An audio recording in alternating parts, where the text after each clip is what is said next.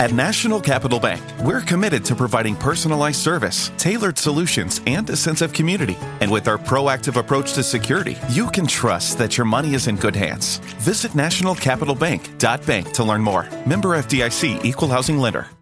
Buonasera e benvenuti alla quinta puntata di Decore Podcast direttamente dal Lian Club. Stiamo registrando audio e video è partito tutto, abbiamo l'ok dei tecnici, quindi possiamo iniziare. Grazie a tutti voi che siete venuti stasera, fatevi un applauso e facciamo sentire a casa, a chi ci ascolta da casa, a chi ci ascolterà nei prossimi giorni, che siamo veramente dal vivo e che c'è un bellissimo pubblico che ci segue e che ci supporta. Ospite di questa puntata numero 5, gratitissimo Max Giusti. Sera. Mazza, entusiasmo. In un mercoledì di gennaio? In un piovoso mercoledì di gennaio. Mancano solo i maestri che fanno la fiaccolata, sembra sta al Terminillo stasera, atmosfera invernale. Ma come poterci dimenticare di colui, la colonna di questo podcast, colui che tende, diciamo, a c- cerca di distruggerlo da, da ogni parte con i suoi interventi. Il nostro unico e inimitabile Danilo da Fiumicino. Buonasera, buonasera a tutti. Io, io, questa sera sono più emozionato del solito perché io sono un vero fan eh, di, di Max Giusti. L'ho, io l'ho anche detto in privato, già te l'avevo detto. Se cerco di fare il lavoro dell'intrattenitore del comico è anche colpa sua, cioè, quindi ve la dovete prendere con lui perché me dà queste responsabilità. no.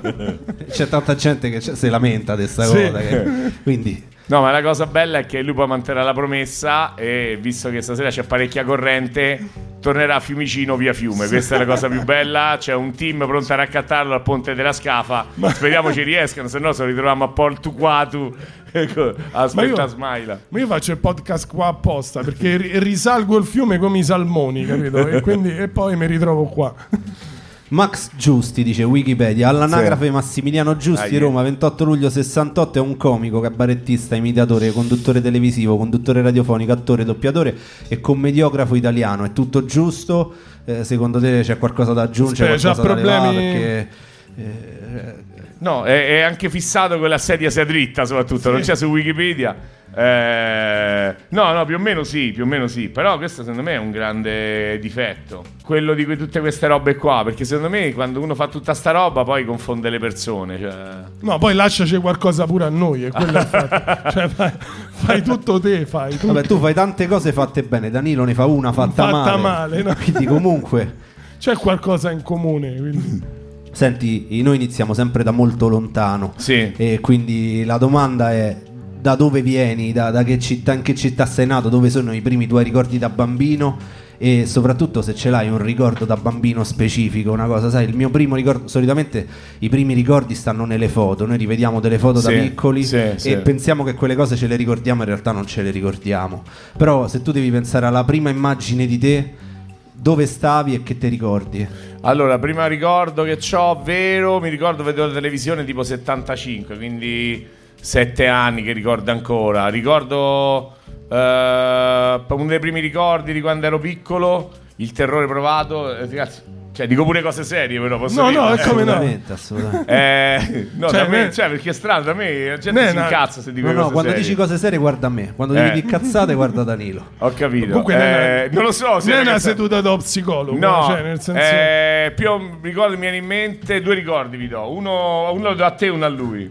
eh, il primo, bicicletta uh, da, da una zia, zia Giuliana, e arriva la notizia del sequestro Moro e una giornata ghiacciata, eh, cioè non ghiacciata di temperatura, ma ghiacciata perché per tutto il giorno si pensava che ci fosse un colpo di Stato, cioè era, era una cosa assurda. E quello è uno dei primi ricordi che ho, cioè veramente fortissimo, non me lo scorderò mai. Cioè, una, un, cioè tutti insieme, tutta la famiglia preoccupata, poi sei ragazzino non ti dicono niente. Secondo ricordo più cazzaro, eh, le domeniche dell'austerity, che i più giovani non sanno cos'è ma era un momento in cui praticamente non c'era una crisi economica, una crisi petrolifera mondiale, quindi si circolava perché c'era poca benzina in Italia a targhe alterne la domenica. Una domenica targhe pari, una domenica targhe dispari. Quando non c'era la macchina si prendeva l'autobus E mi ricordo una domenica eh, dell'Austerio in cui, vedi la cazzata, quindi la dico a lui, eh, praticamente in cui si poteva circolare, ricordo esattamente mio zio che metteva una cassetta di Vianella dentro la macchina e, e c'era tipo Semo Gente de Borgata che andava pesantemente da via del Trullo dove sono nato io, insomma. E quindi ci hai dato anche l'immagine dove stavi, stavi al Trullo, quindi zona Trullo, via del Trullo 190, sì. Roma Sud, Roma Ovest. Ovest. Cioè ci tengo, questa cosa mi fa incazzare. Cioè Roma è divisa in Roma Nord e Roma Sud. vero, è vero. Cazzo, est e ovest non se ne incula nessuno. Cioè è una cosa che francamente mi disturba. Quindi orgogliosamente Roma Ovest. Non so se qualcuno c'è. Però c'è un problema su Roma Sì. Ovest. Mi ricordo Sì. un, un altro ospite che è venuto da noi è stato Zero Calcare. Lui Sì. fece praticamente. È Roma Est lui. In uno degli, lui è Roma Est, piena Sì. perché era Bibbia. Ma Sì. in uno de- dei suoi eventi fece praticamente a tutti quelli che gli andavano a chiedere un disegno, un test. Gli chiedeva: Senti, te sei Roma Nord, Sud, Ovest o Est? E metteva le crocette. E il risultato, poi pubblicato su, su internet, era che nessuno veniva da Roma Ovest. Cioè, manca anche la consapevolezza di essere di Roma È Ovest. vero.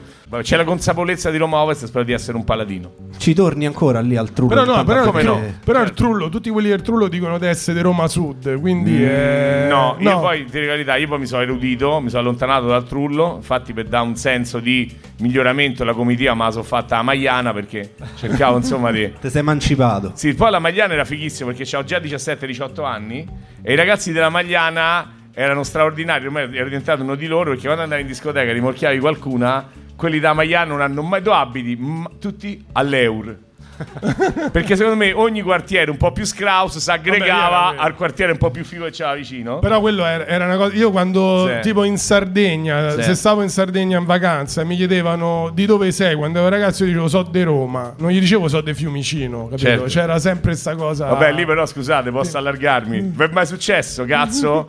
Tu primo viaggio figo della tua vita, vai a New York, incontri uno dopo tre giorni. No, sei di Roma, io pure, di dove sei? De Viterbo. E che cazzo? Cioè, Roma, quello sì. cioè, ci si allarga, Roma si allarga a sì, dismisura sì, sì. Velletri, Sutri, e tutto Però, Roma diventa. però New York Viterbo diventa Roma. Era la Roma Sì, de- sì. dell'impero romano, cioè che arrivava fino in Spagna, cioè era una Roma de- di altri tempi che si allarga. Sì, sì, sì, Una sì, domanda da un milione di dollari: Co- come hai visto cambiare la città da questo ricordo a oggi? Eh, ho visto varie fasi, up and down. Up and down. eh, Allora, mi ricordo il primo è stato l'inizio della.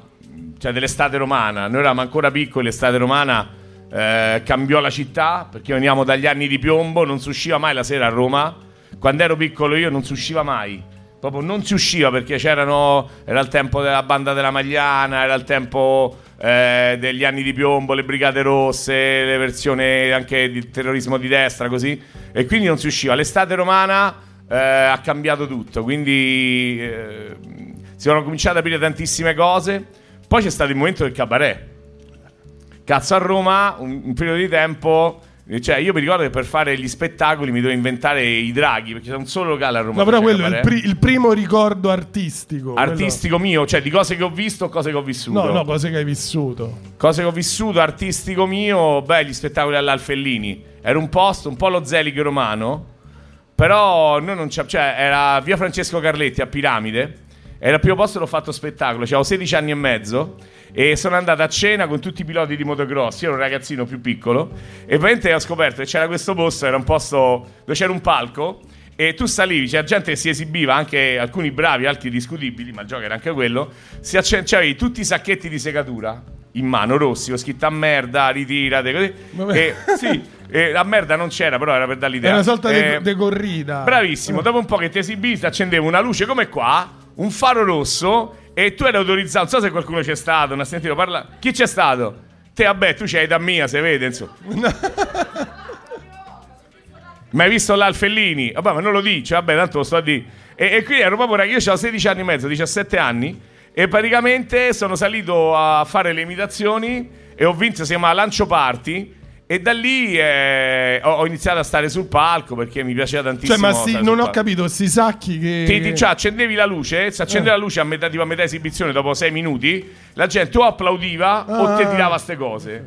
Ma c'erano alcuni poveracci che ci andavano solo per mangiare, cioè perché alla fine diciamo, non ti pagavano, ma c'era la cena.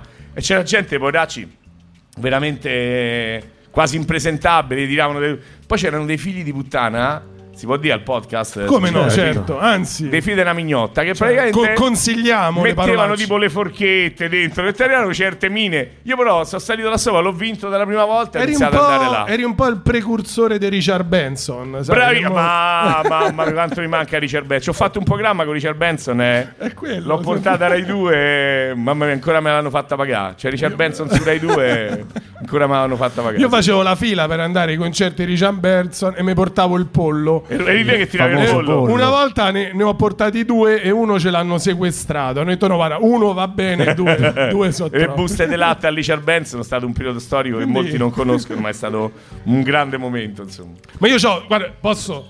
Fa- questa vai. qua è, la- è il tasto delle domande mh, poco pertinenti. Però, Sì. que- però questa è un po' pertinente. Vai. Cioè, hai fatto 2000 cose. Hai fatto- Sì. sei, eh, sei ancora oggi, sei presentatore, attore, intrattenitore, imprenditore. eh, Quello lo faccio malissimo, Spo- guarda. Quello lo faccio veramente male. sportivo. Ma c'è una cosa che proprio non, non hai mai fatto e che non, hai- non avresti mai voluto fare? Ad esempio, che ne so, io non avrei voluto fare nella vita il podologo. Sì. Lo trovo proprio un, No, io lo so, lo so, lo so lo trovo un lavoro, cioè tu te laurei Sì. per, per cura solo i piedi. La trovo una cosa, No, io- una cosa limitante. Quindi, Sì, eh, poi sì, pure, pure uno che ti viene, non è che manco ti sei feticista, uno che ti viene. No, io ce l'ho, ce l'ho. mi è venuto- Io rispondo solo a decore, eh. Sì, sì, sì, sì. Decore. Una cosa proprio che non avresti mai voluto fare e che non hai fatto. Il windsurf. Ah.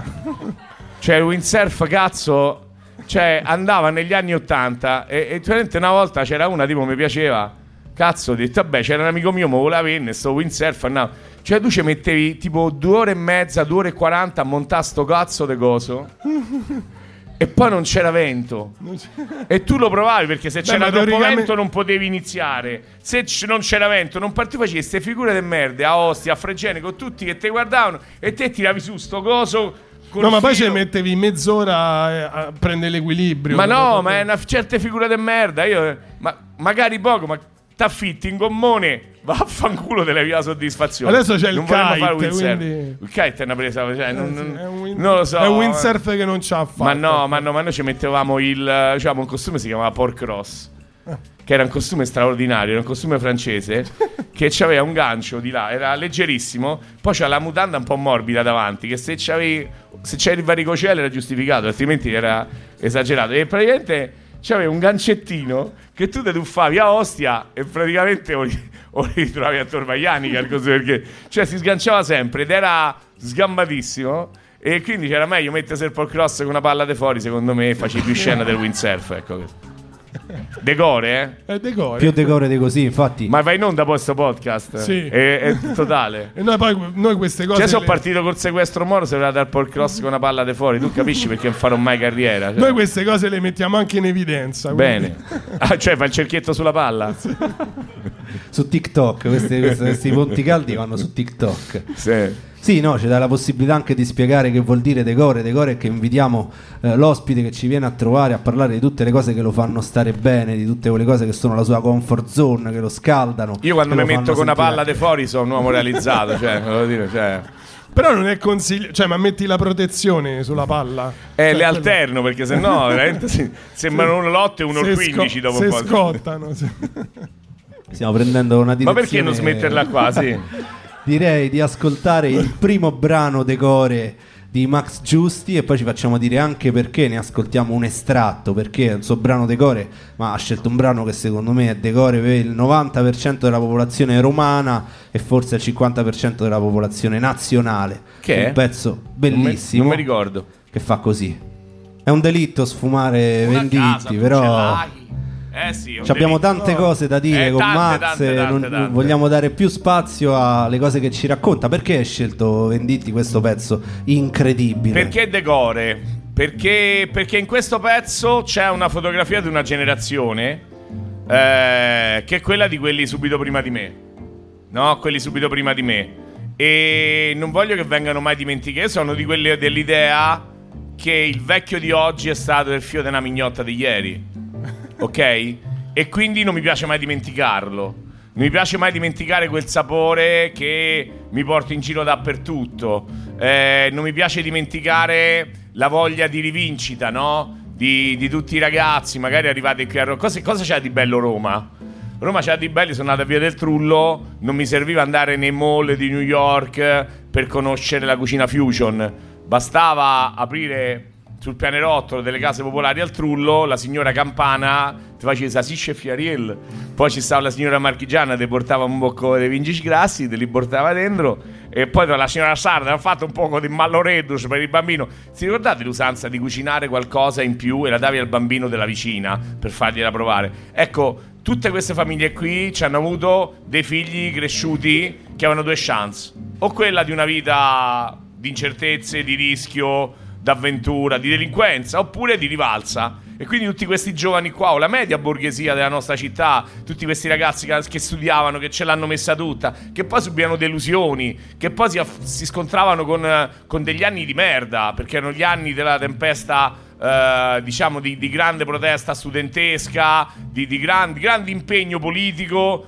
eh, però alla fine, sempre alla fine del mese devono arrivare. Io quegli anni là me li ricordo perfettamente, non li voglio dimenticare. Eh, ce li ho, questa canzone li riassume tutti e mi sembra come vederli. Giovanni l'ingegnere che lavora nella radio, io lo vedo, e vedo tutti loro e questa roba me la porto avanti, me la porto avanti e, e e non la lascio mai indietro, cioè sta sempre a fianco a me, capito? So che cambia il mondo, ma io sono nato con questa impronta qua. Questa è la generazione subito prima di me, ma non la dimentico. Io ricordo, mio, cioè io penso a mio cugino quando vedo questa roba qua. Mio cugino che era partito con un'idea politica, un'idea molto chiara, anche quasi eversiva poi nella sua vita è cambiato completamente, è andato dall'altra parte, ha lavorato per, per 40 anni ai massimi livelli della pubblica sicurezza invece, no? Cambiando anche opinioni. Cioè, non voglio mai dimenticare quello che è il nostro paese, cioè i passaggi che ha fatto. Mi servono, mi servono per raccontarlo, ma mi servono per capire chi sono in qualche maniera e da dove arrivo. E quindi canzoni che raccontano storie, questa qui proprio è... Questa ci hanno spaccato di vita, di quelli più grandi. Tu non so se ce l'avete voi quel flash. Io ricordo perfettamente al primo ginnasio l'ammirazione che avevo per quelli del quinto liceo. Sì, sì, sì. Volevo essere per, come alcuni di loro, non come tutti. E quindi stanno un po' gli occhi di un ragazzo del primo ginnasio, ecco. Io ci ho avuto sfiga perché eh, scuola mia l'hanno aperta con la mia sezione, capito? Quindi quelli, quelli, del quinto non c'erano, c'eravamo solo, solo, noi. Del, a Fiumicino era piccola, cioè era, posso... erano, erano, le prime scuole che aprivano. Posso quindi... fare lo stesso esercizio che ho fatto dal sequestro More la palla di fuori? Vai. Allora, tutta questa roba qua, poi invece dice, io ho fatto lo scientifico non perché ci credessi, ma perché è venuto da una scuola di preti e c'erano solo quattro femmine in classe.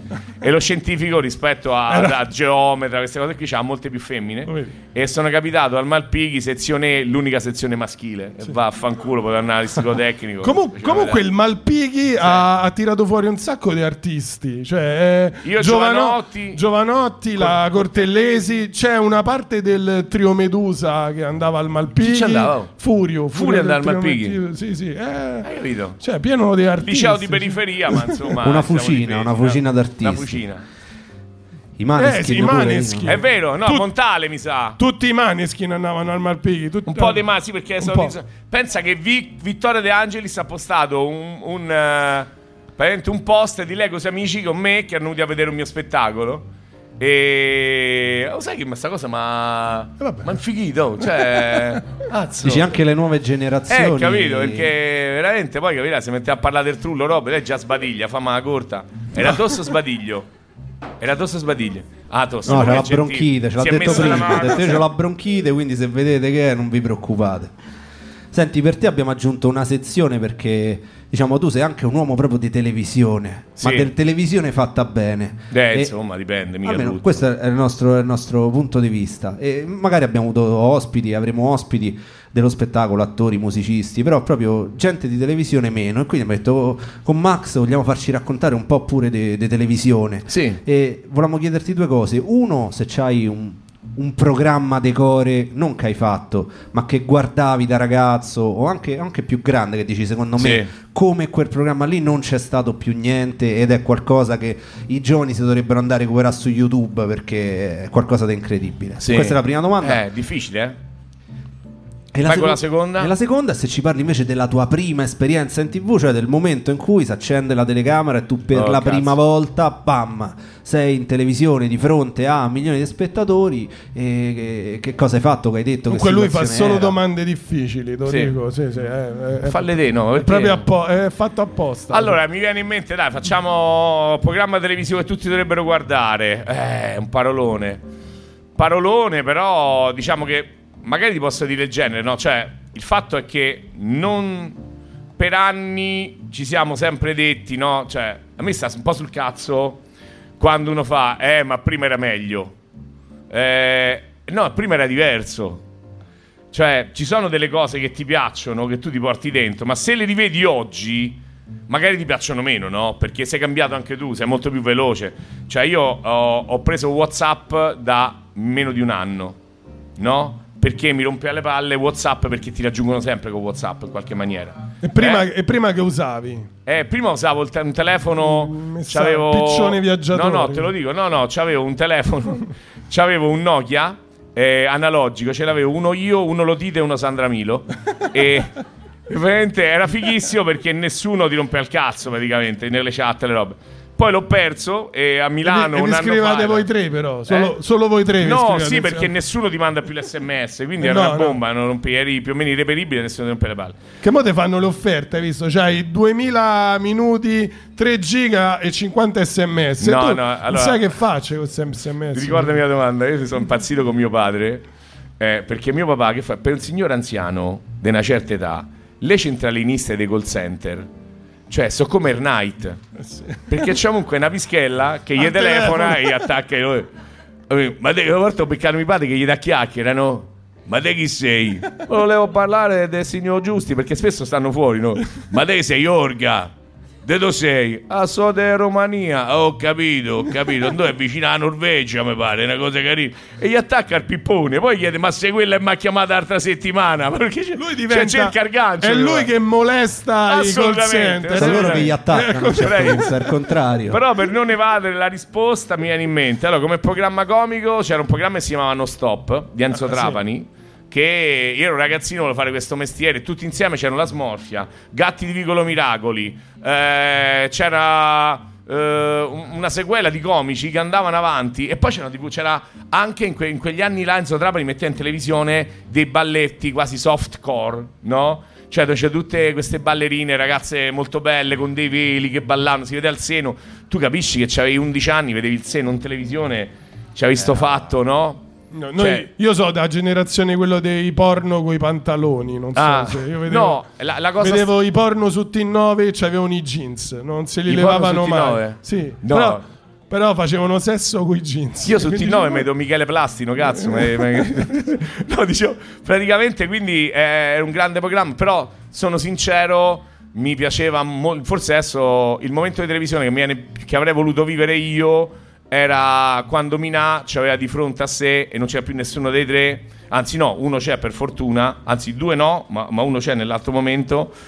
Cioè, immaginate, io ero a Milano e mi sono rivisto un pezzo, ti parlo di due anni fa, Gianni Minà che intervista Pino Daniele e Massimo Troisi. E vedevi la prima volta di televisione destrutturata, no? Perché prima la televisione era buongiorno, signore e signori, buonasera. Quindi questo cambio ha cambiato poi la televisione del- di quello che c'è stato dopo. Eh, quindi questo ci ha portato un po' alla televisione moderna. Come qua, no? Adesso siamo. Tu non mi stai facendo delle domande ufficiali, tra virgolette, ma cerchi di sapere qualcosa in più di me in qualità di comunque qualcuno che fa delle cose. Poi la televisione è cambiata ancora e mi è andato un po' sulle palle perché magari adesso siamo costretti a vedere una televisione dove comunque sia, che giustamente è cambiata, però ecco ieri è finito GF VIP. È, e- durato, è durato sei mesi. Sì, sono entrati che praticamente alcuni non c'erano neanche l'età per la No. patente, sono usciti che praticamente hanno fatto Eh, un prepensionamento. Cioè. Cioè, che E- potrebbero chiamare domiciliari, perché Bravissimo. quello so. Cioè, so dei- Ah, però non voglio dire, cioè, va benissimo, va benissimo tutto, però mi chiedo, per uno che lavora in televisione, se vuole cercare, cioè prima come si lavorava in televisione, ma è giusto che sia così, eh, perché il cambiamento, però è sempre più difficile, no? Prima per lavorare in televisione era molto facile.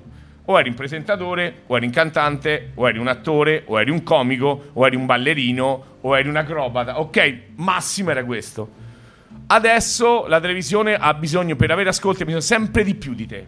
Sempre di più di te. Cioè, ad esempio, io non riesco, eh, mi accorgo che faccio male i miei social perché sono un po' pigro, mi rompo un po'. Cioè, è difficile, non sono ancora abituato a. Non convivo bene con, con, la, con la, il telefono, anzi, non è più un telefono, diciamo, con uno smartphone. Che dici, Davide? Ho preso WhatsApp ieri e quindi praticamente eh, mi accorgo che se io faccio, per esempio, metto una foto normale di una mia attività, tipo il motocross, di cui sono fiero, non mi, non mi caga nessuno, faccio una foto con mio figlio o gioco con mio figlio, se la facessi va a mille. Cioè, le persone vogliono sempre più di te. E questo porta a un altro mestiere, no? Che è giusto che, sia, che ci sia così. Il problema è che forse per me quella è già stata la, l'ultima chiamata. Cioè, quanto sei disposto a dare per essere in tv? Quanto sei disposto a dare te per essere in tv, per essere social, per essere comunque commercializzabile, no? Eh, c'è la diatriba, eh, per esempio mia moglie si è affezionata tantissimo a Fedez dopo Sanremo, perché ha eh. visto Fedez sta male, ma veramente, eh, non, non, sto dicendo, non sto facendo una battuta.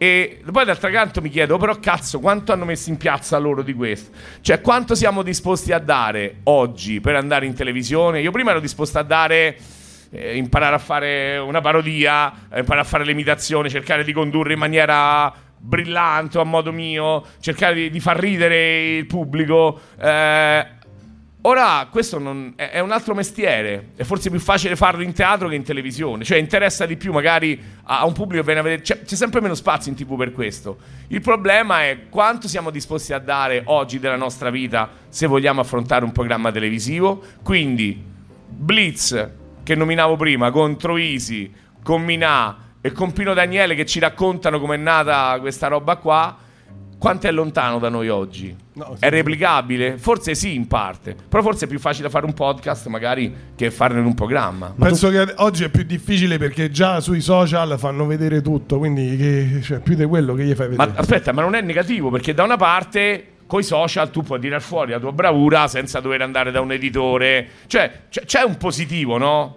C'è un positivo. Il problema è quanto siamo disposti a, a dare di noi. Questo è una dom- domandone. Niente, io devo.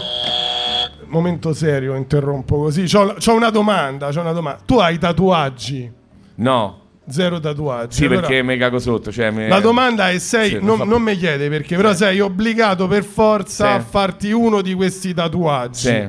Allora, una scritta sulla pancia a proposito domani è il carbonara day quindi la carbonara si fa solamente con cipolla e con la panna quindi c'è scritta qua sì. la seconda è un mega fallo stilizzato enorme sul petto quindi sì. immaginate soprattutto e la terza è una scritta sul braccio che ho pure difficoltà a dirla però Alberto Sordi era sopravvalutato questo è questo no? Devi, Cazzo, sono per, for- per forza uno dei tre ti devi fare. Quindi... Ma io mi farei il fallo qua perché tante volte mi sto sul cazzo pure da solo. Quindi alla fine. Quindi, vabbè, ma secondo me è pure figo. È tipo da, da, da trapper. Forse quello. Non ce la farei mai. Poi dopo il Marchese del Grillo no, non sordi, non ce la farei mai. Che Però non ci hai detto invece il primo momento che si accendono le telecamere e tu appari in televisione. Ah. Allora, quello ce l'ho, ma è un bruttissimo ricordo perché c'era un produttore, allora nel mio quartiere c'era un produttore, di, cioè un, un, signore che lavora in una casa discografica. Tu sai quando lavori in periferia, quando sei in periferia, cioè se c'è uno che lavora alla RAI, che fa il tecnico dell'audio, oh, quello sta in televisione, no? Quindi tu tuo papà va da questo dice ma che sei in televisione perché mi fiola andare in televisione allora devi immaginare gli anni no? e il fatto ecco prima parlavamo di quanto siamo disposti a dare ma oggi se io voglio scegliere trovare una scuola di teatro mi metto qua, digito la trovo, no? Oppure me la trova Siri ancora prima. Eh, io non so usare Siri, però. Cioè, cazzo, mia suocera. Beh, gli puoi di quello che ti pare. Tanto. Eh, io non la so usare, non l'ho voluta mettere. Vabbè, detto ciò, eh, io presi questa. Andai, questo ce le porto io in televisione. Rompemmo così tanto le palle a Raffaella Carrà che mi portò a fare una mattina un suo programma, si chiama Mi raccomando e io... Cioè, come facevi? Come hai fatto a rompere palle a Raffaella Carrà? L'ha fatto lui. Lui ah, si è lui. trovato qualcuno che non sapeva chi fossi perché mi hanno infilato, che non sapeva neanche cosa fare. È stata una cosa veramente umiliante. Mentre invece la prima volta, bella, è stato in un programma eh, che si chiama Stasera mi butto, devo uscire pure Panariello. Ah, sì, sì. E la cosa atroce è che io facevo le imitazioni, ho già iniziato, avevo 1991, avevo 23 anni e da lì un po' cambiata la mia carriera, solo che questo posto era una gara, no? E non c'è una cosa più brutta per uno che vuole fare il nostro mestiere o qualsiasi mestiere di essere sottoposto ad una gara. Mi ricordo ancora, ci sono, mandano ancora i, i filmati perché avevo i capelli lunghi. Adesso da, è stato nascosto per 30 anni, un fio di una mignotta delle tee che l'ha tirato fuori. E sembra veramente un coatto del trullo che va a ballariccione con a ritmo. Eh, Eri pure abbronzatissimo. Ero pure abbronzito perché poi la sera andavo a ballare, chiaramente, è ovvio. E, e praticamente eh, si vede la mia mano, quando io faccio questa imitazione, si vede che io faccio così. Cioè, ero terrorizzato. Terrorizzato perché ti giocavi tutto con una trasmissione, poi in realtà è vero perché poi da lì ho cominciato anche a fare gli spettacoli un po' più in giro, a migliorare e, e facevo delle imitazioni, mi ricordo, facevo Bertoli ed Azienda e poi facevo, che facevo? Facevo, vabbè, Vasco Rossi. Non potevo fare Renato Zero perché lo faceva Panariello. Ah. E allora dice: No, quello lo fa quello. Ma lo faccio pure io. Invece no, In potevo fare. assoluto chi è il- quello che hai imitato per primo in televisione? Eh, vabbè, no, allora in televisione quelli là, nella vita di Agabatantuono. Ah. Cioè, tipo a 12 anni di Agabatantuono faceva 7 film l'anno. E per tre anni c'erano solo film di Agabatantuono. L'hanno sfondato, l'hanno succhiato perché c'è il terruncello. Non so se vi ricordate.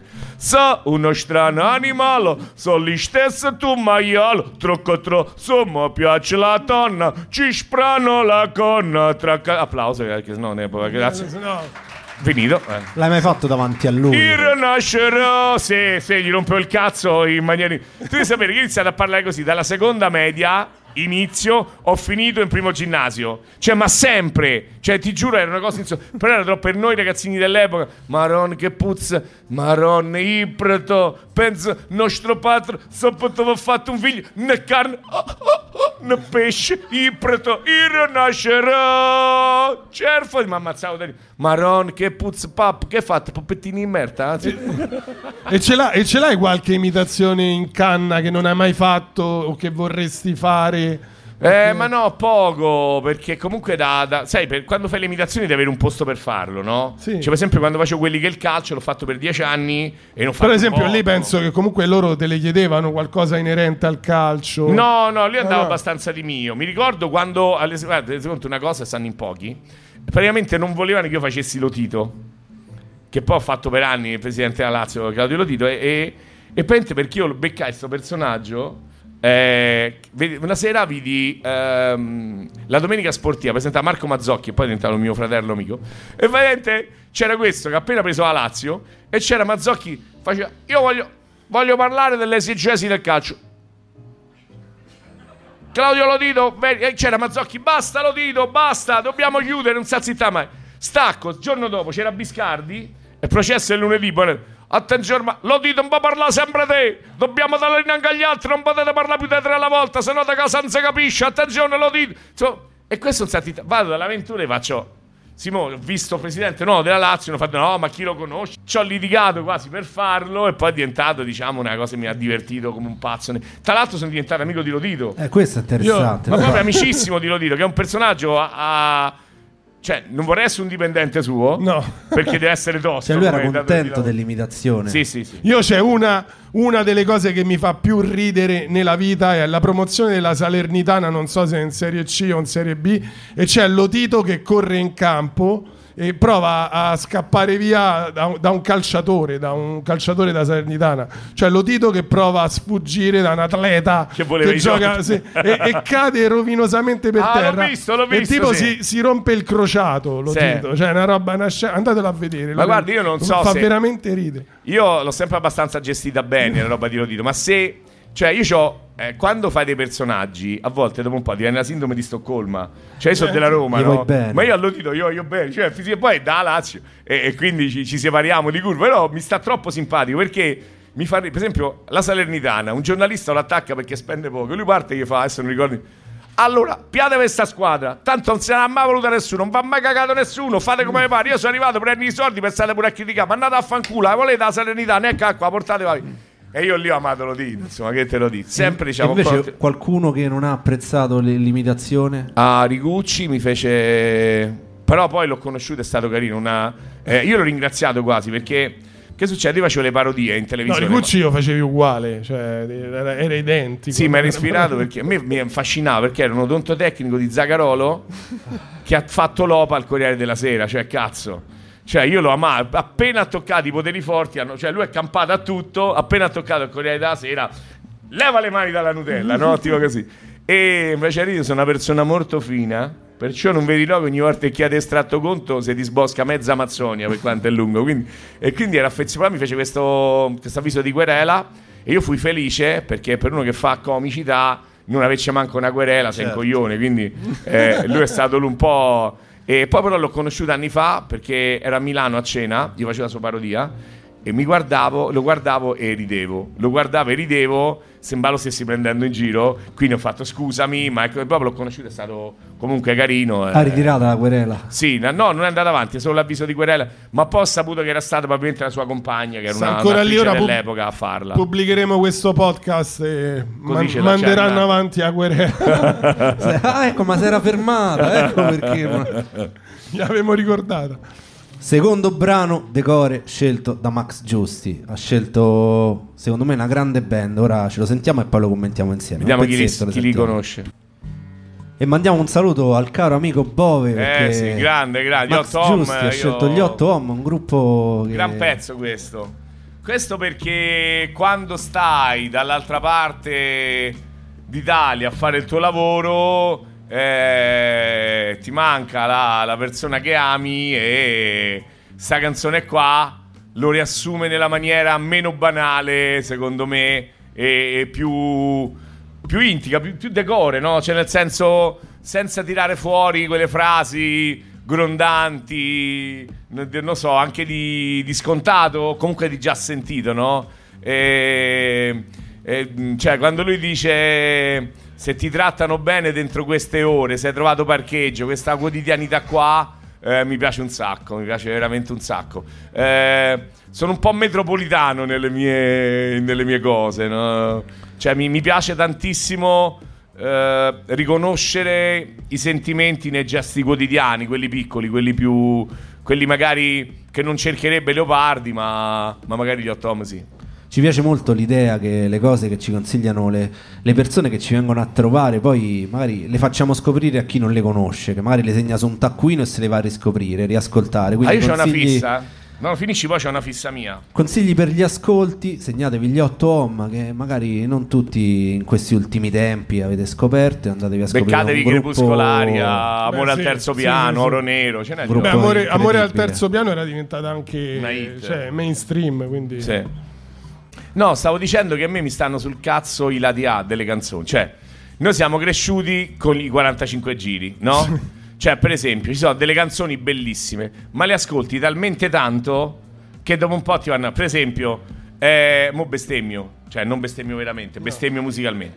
Però a me, eh, che ne so, Caruso di Dalla, che è bellissima, grandissimo pezzo, ma l'hanno mandata così, c'è- cioè tutti gli speciali di Rai 1 e parte quello da voglia, beh, io che ti posso dire, mi, mi piace più andarmi a trovare eh, altri pezzi, non so come dirti, no? Eh, eh, mi- se, se penso a Alan Sorrenti mi viene sì mi piace tantissimo Figli delle Stelle però mi piace andarmi a cercare dammi il tuo amore non chiedermi niente cioè i, i lati B mi piacciono non- ma adesso lato B negli ultimi anni è diventato senza allusioni sessuali. Sì. No, perché ormai eh, diciamo questo è un vero grandissimo problema del nostro tempo, soprattutto per noi che facciamo comicità, eh, perché comunque sia di essere o politicamente corretto o deve diventare uno stand up, quindi uno che deve fare uno spettacolo quasi solo per gente sopra i 18 anni, no? Qual è Cioè, la quindi- differenza? Ce la spieghi tra la comicità No, con soprattutto- cui sei cresciuto te e la stand up che Come invece ti adesso va, va tanto oggi? Cioè, da insider, da uno che, fa- che nasce con la comicità, qual è la differenza? Anche tecnicamente, come hai visto cambiare gli spettacoli comici? Che pensi di quello che succede adesso? Guarda, io penso che. Allora, mi piace molto la, la stand-up, però è molto difficile farla bene, secondo me. Eh, secondo me, molti iniziano con lo stand-up, poi si accorgono che è un- è una fetta molto piccola, no? È quasi giurare fedeltà ad una donna sola, quando davanti a te ce n'hai cento, ok? Cioè, l'opportunità di poterti declinare in tanti modi, ok? Eh, io sono cresciuto con una generazione che la nostra sfida più grande, la mia sfida più grande è stata quella di salire su un palco, far ridere le persone, ma ridere, ridere, ridere, ridere, ridere, ridere, senza dire una parolaccia. Ok? È difficile, perché ti assicuro che mettere un cazzo alla fine di una battuta la rende 10 volte più divertente. Ok? Mo dici a Quindi- me. Cioè, ma che- io- a me me levi il cazzo. Mo dici- a me se me levi il cazzo. no, io So, basta. fa una battuta non So- politicamente corretta, quindi non la faccio. Eh, Faccio il mimo se me levi il cazzo. no, cioè. cioè. Eh, me ne è venuta una, ma non la farò. Eh, praticamente, La puoi anche che fare, la tagliamo, eh, cioè, no, no, a uso dei Poi quelle o le fai o non le fai. No, quello che voglio dire è che quindi, sai, a un certo punto dici, oh cavolo, non ho cazzo dire. Eh, dici, oh cavolo, saperlo prima, no? Cioè, eh, io credo che la stand-up abbia dato una grande svegliata perché ha tolto molta banalità. Perché comunque i bravi stand-up comedian affrontano degli argomenti molto spinosi in maniera dura, brutale, ma spesso non banale. Assolutamente. Quella è la vera differenza, no? Infatti ne vedi alcuni eh, che un po' stentano, no? Secondo me ne vedi altri che hanno dei passaggi veramente geniali. Cosa accade? Che su questo abbiamo fatto anche un grande cambio di mentalità, perché noi abbiamo preso quella che è un'abitudine e una, eh, un, un umorismo molto anglosassone, che appartiene molto agli Stati Uniti, molto, cioè, non, non- non nostro, no? Però ci ha pure tolto quei comici che dopo un po'... E il telefonino, i pezzi erano così a un certo punto, no? Cioè, così, poi Naida Costanzo, che non c'è più, ma più o meno era sempre, era sempre così. Ma adesso di che ci voleva parlare? Il pezzo era sul telefonino, no? L'atmosfera, ora faccio una cosa, vediamo se la cogliete. La puntata era a tema moda, ok? Ma noi abbiamo Antonio Farfaglioni, il nostro comico. Eh? Allora, che ci dici della moda? Eh, lui c'ha il pezzo però sul telefonino. Beh, la moda è una cosa molto importante perché in Italia ci sono tantissime case di moda, capite? Tutte queste modelle che vanno a sfilare poi stanno lì finché arriva il momento prima della sfilata e gli arriva la chiamata al telefonino. Il telefonino. Quando uno c'ha il telefonino in mano, questa roba qua. E quindi quello che dico è non potrei mai fare solo stand up comedian. Cioè, Però so eh, di secondo me prima c'era, non c'era, c'era il comico che faceva ridere e quello che non faceva Sì, ridere. sì. Invece adesso ci deve essere forza quello che fa ri- magari non fa ridere ma fa riflettere. Però secondo me lì poi alla fine non fai comicità, fai, fai altro. Io uh, fino a 15 anni fa facevo nei miei spettacoli una cosa che adesso mi vergogno a dirlo, perché facevi gli ultimi 10 minuti in cui cercavi di dare la morale. Ora che sono più grande, quello che cerco nei miei spettacoli è di far ridere le persone, cioè farle ridere, farle ridere e basta. Cerco di farle ridere, l'unica regola che mi do è nella maniera meno banale possibile, ok? Ma il mio scopo è farle ridere, farle divertire, perché una risata non è discutibile. Cioè, se il pubblico si diverte o no, è là, è di fronte a te. Quindi, diciamo, a, m- a me piace l'idea della stand-up e francamente ho un... Ti sei portato dentro te qualcosa negli ultimi tempi, eh, nei tuoi spettacoli di ispirazione stand-up o l'hai Sì, lasciata fuori? sì, sì, me la sono portata. È la velocità. La punchline, la cosa Sì, della battuta. assolutamente. Ormai eh, la, la stand-up è famosa perché tu fai una piccola apertura, una costruzione e chiudi, e chiudi, e chiudi. An- perché la stand-up è stato comunque un altro cambiamento dei tempi. Tu non puoi far finta che non ci sia. Assolutamente. Ok, devi cercare di prenderli bello. L'unica cosa che mi dà noia della stand-up è che io sono un personaggio molto popolare, che a volte è un bene, a volte un male. Io la vivo in maniera positiva. Nei miei, se tu vieni a vedere un mio spettacolo, so, Stia Antica della scorsa estate e c'erano 2000 persone sedute, ma c'erano bambini di 8, 10, 12 anni, persone di 70, persone di 30, cioè c'è un pubblico molto ampio e quindi se, cioè, cerco di, come ti posso dire, prenderli tutti e non è facile, eh? non è facile, perché poi cerco di non prenderli con, con il massimo della banalità, insomma, almeno credo, capito? Però sicuramente, cioè, eh, è- a me stanno sulle palle quelli che dicono, ah, cioè, pre- se una cosa c'è e la persona, per esempio c'è una cosa che mi sta sulle palle tantissimo, fa, eh, ma quello non è buono a fa niente, a me piace, e poi magari fa 3.000 spettatori, 4.000, 5.000, oh, e mica sono tutti coglioni. Qualcosa ce l'avrà. E quindi devi sta- stare là e capire perché. Quindi, secondo me, la stand-up ha portato un cambiamento e una comicità di tutti noi che siamo anche più classici. Detto una cazzata? No, no. eh, questo era ascolto, non era un pezzo mio. No, Queste sono infatti non me lo ricordavo. Delle basi fatte ad hoc per questo podcast da Matteo Pieravanti, che ringraziamo che ci ha realizzato queste basi che noi utilizziamo per parlarci sopra e creare questa atmosfera un po' più così da, da club. E volevamo più- dirgli che probabilmente non c'è CI, al contrario di quello che gli avevamo detto quando ce l'ha fatte. Esatto, proprio, sì, tra l'altro è qui, quindi è, è mio fratello. Eh, l'ho visto. È andata, è andata così. T'ha fregato pure stavolta. Ma in famiglia. È andata così, ma fa male. Senti, Cinema Decore. Cinema Decore. Ci- Ah. Ci hai dato dei titoli molto belli, uno proprio mi scalda il cuore anche a me. E ci hai detto La Grande Guerra 1959, Monicelli, Sordi e Gasman. Leone d'Oro, eh, che te. Là c'è tutto per un attore. cioè- Allora, i film si possono. Cioè, io a decore potevo portare due tipologie di film. Una quella dove venire a fare il figo e darmi un tono, l'altra il film che mi porterei dappertutto. Allora, La Grande Guerra è un film che parla della disfatta sul piave dell'esercito, del regio esercito italiano. Ci stanno questi due bislacchi, grandi attori che sono Gasman che faceva Buciacca Giovanni da Milano e Alberto Iacovaccio Reste. Eccomi qua, eh? il rumano un fureria, l'italiano un fanteria. E che dovrei dire allora? Eh? Il milanese riformato, il romano abile rollato. Io so tutte le battute a memoria di questo film perché c'è l'Italia che vorrei che mio figlio conoscesse. C'è l'Italia dello Zolfanello, c'è l'Italia, un'Italia assurda, se la vedi oggi, ma anche se non così assurda perché con l'avvento dei neomelodici eh, l'Italia è tornata... Cioè, sì, cioè, tu immag- immaginate un'Italia, che bello sapete dove sta a fare professore di storia, prima guerra mondiale, i sardi parlarono sardo. Devo sapere il nome, a sa buttare sul fucile per andare a no, calabrese con fare con tuo coso, cacivi con tuo coso, un tuo E quindi c'era tutta gente messa là che non sapeva un cazzo del perché partiva andava in guerra, una guerra di trincea dove si scannavano così, questi due attori hanno fatto un film e raramente si trova un film che ha dei tratti così dolce amaro, no? Perché nei momenti in cui ti fanno ridere, momenti poi di ghiaccia, loro che da vigliacchi scappano da tutte le situazioni e alla fine muoiono da eroi. E io ce l'ho in VHS, ce l'ho in DVD e ce l'ho in chiavetta. Perché sto aspettando che mio figlio abbia 12 anni. Ho provato a fargli vedere, ma ha sputato la prima volta. perché oggi un ragazzino abituato a, a- vivere così un, un film in bianco e nero non riesce a vederlo. Non ce la fa. È vero, non ce la fa. Non ce la fa. Però là c'è tutto, c'è tutto quello. Io ho visto quel film quando mi sono lasciato con una donna, ho visto quel film quando tornavo stanco la notte e mi sentivo solo d'estate. Perché noi che facciamo sto mestiere ci abbiamo una grande fortuna sfortuna. Viviamo a Roma a Ferragosto.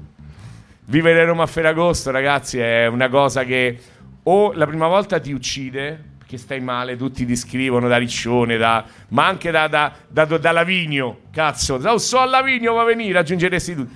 Poi la apprezzi e, e- e ti innamori di Roma a Ferragosto. Eh, ultimamente però...